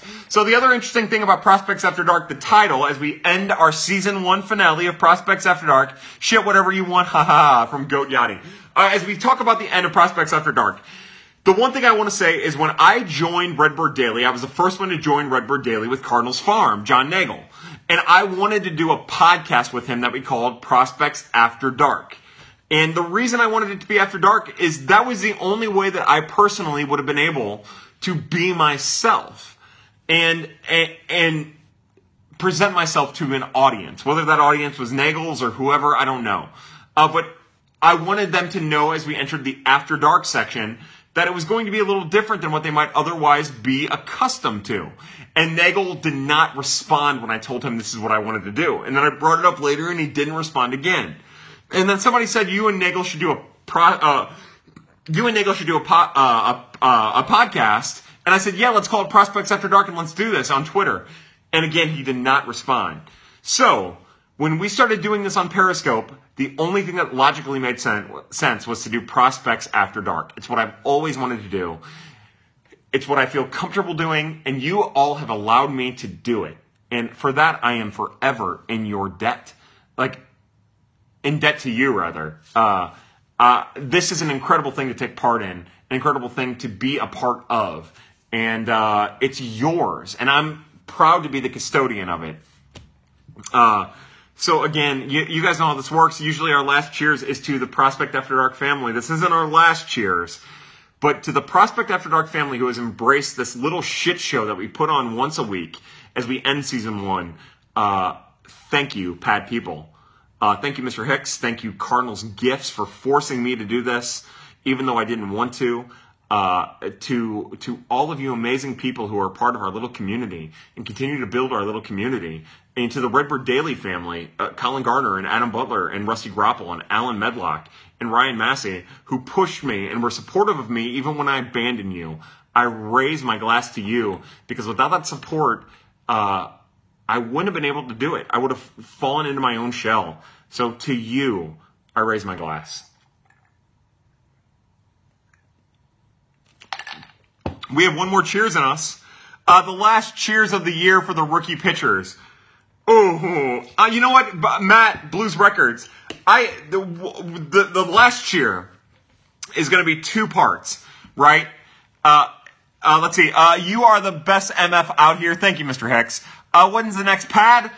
The next pad will be episode 1 of season 2, and that'll come very, very shortly, right? So here's the thing. We have Halloween on Wednesday. More than likely, it'll be on Thursday. But the minute news breaks, we're going live with Pad this offseason. Just that simple. I don't care if I'm in my work truck. I don't care if I'm driving home from work. I don't care if I'm out on a date. I don't care if I'm with my girlfriend. I don't care whatever it is, with my mom, my dad in the hospital. I don't care. We're going live with Prospects After Dark because that's what you want and that's what we're going to do. Much love to everyone who tunes in every week. You guys are the best. Blake Reichert, you are the best. Great season. Thanks, Kyle. Ben Cerruti. By the way, again, go to Birds on the Black. Ben Cerruti has been doing Optimistic October. He has a couple more coming this week. They have been incredible, right? I've only read half of them, and they've all been incredible. And Ben, I promise you I will get to you as soon as I can with the requests that you had. I swear, man, I've been home for the least amount of time doing anything outside of business. And I promise you, buddy, I'm going to come through for you. Need a live pad from Arby's season 2. I'm going to do a live pad from Arby's with Christian Rabbit and that lovely and talented and amazingly beautiful salsa enthusiast, Miss Ashley Crowe. We're going to do one from Arby's. Raise your juice boxes to Kyle from Eric Thomas. Yeah. So two points for our last final. Where the F did you get the Jurassic Park shirt? Thank you, Melissa. It says Jurassic Kick. Jurassic Kick. That is my beautiful, beautiful kickball team, who I raise my glass to. To my kickball team, you guys are the best.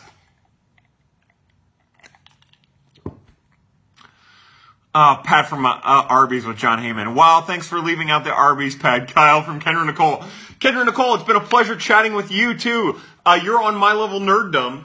And keep sending me the messages and keep sending me the articles, and let's keep talking about nerd stuff. You're incredible. Hopefully next weekend when you come in, we can get together. I promise you I will do everything I can. I'm a little flaky when it comes to that shit, but I will do what I can. And I would love to hang out with you and your people for sure. All right, so one of two things. Our final cheers, it only makes sense if I say I raise my glass to my Pad People. Go buy the merchandise. A Cards Gift tweeted it out a little while ago, but we've got hoodies, we've got shirts, all that other nonsense. Will you take me and Graham to Chuck E. Cheese? Patrick B., yeah. I would love to get into the ball pit with you guys. I don't know if I can say that legally. Somebody call my lawyer. So, raise your glass to Alec Hansen, Victor Garcia, Hamels, Matt Pierce. You know, honestly... all joking aside, I'm going to turn this into two cheers. One to my good friend, my little brother, my Twitter little brother, Graham, who used to be XXX, new boy XXX. You are a pain in the ass, my friend, but I'm proud to call you my friend. Man, you can be a thorn in the side, but in the best kind of way. So to you, Graham, I raise my glass. Thank you for being here from the beginning, and thank you for being supportive, and and just super weird and right along with my people. Last two cheers. The first of the last two cheers goes to Jordan Hicks. And this isn't about Jason. This isn't about Mr. Hicks being in here.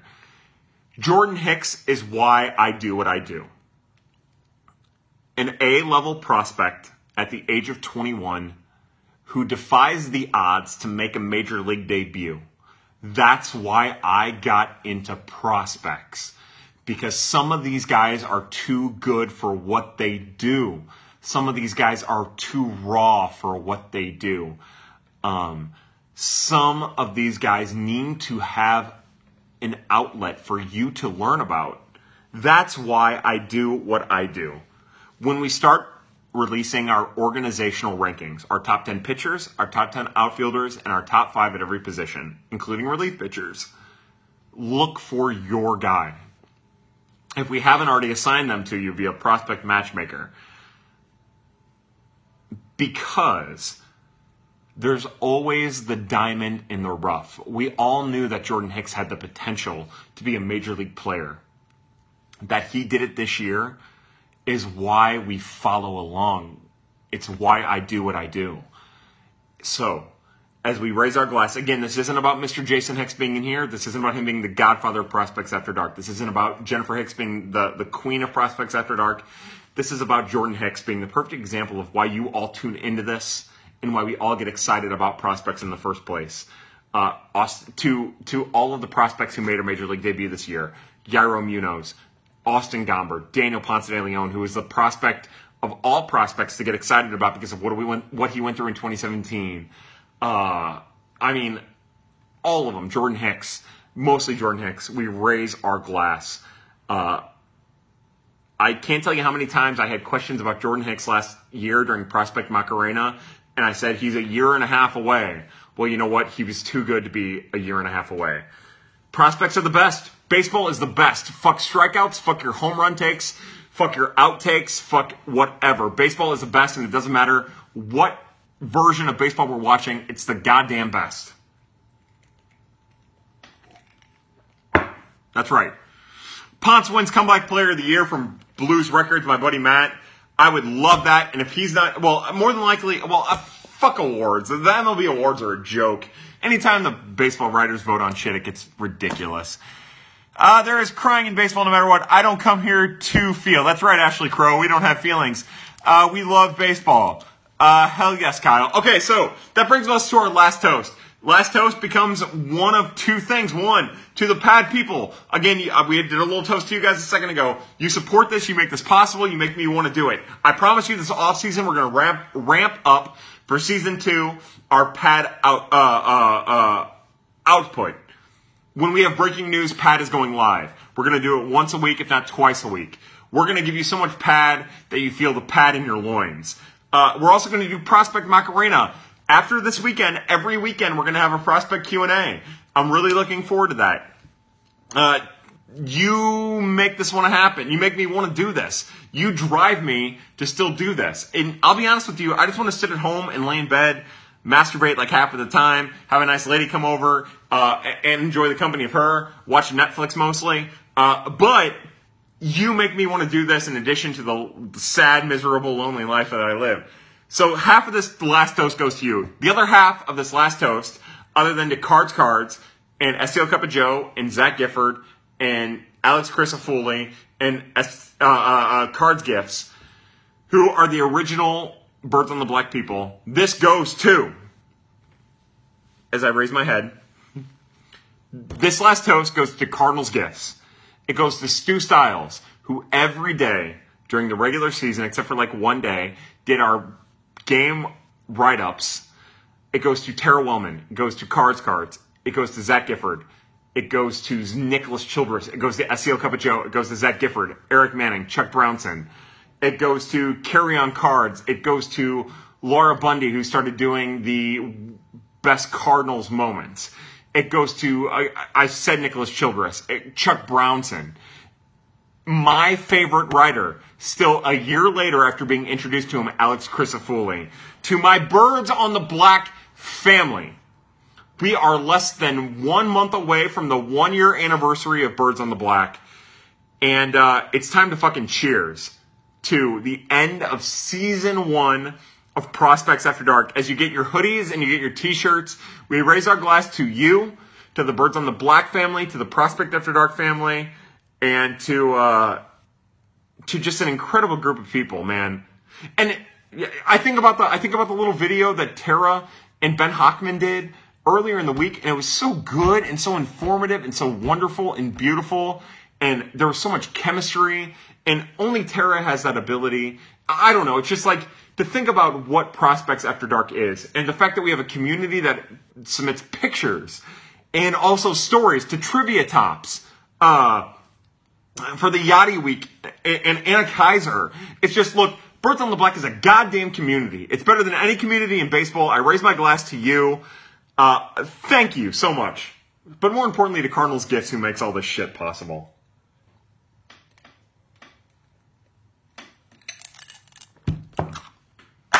If you watch this, you are part of the resistance.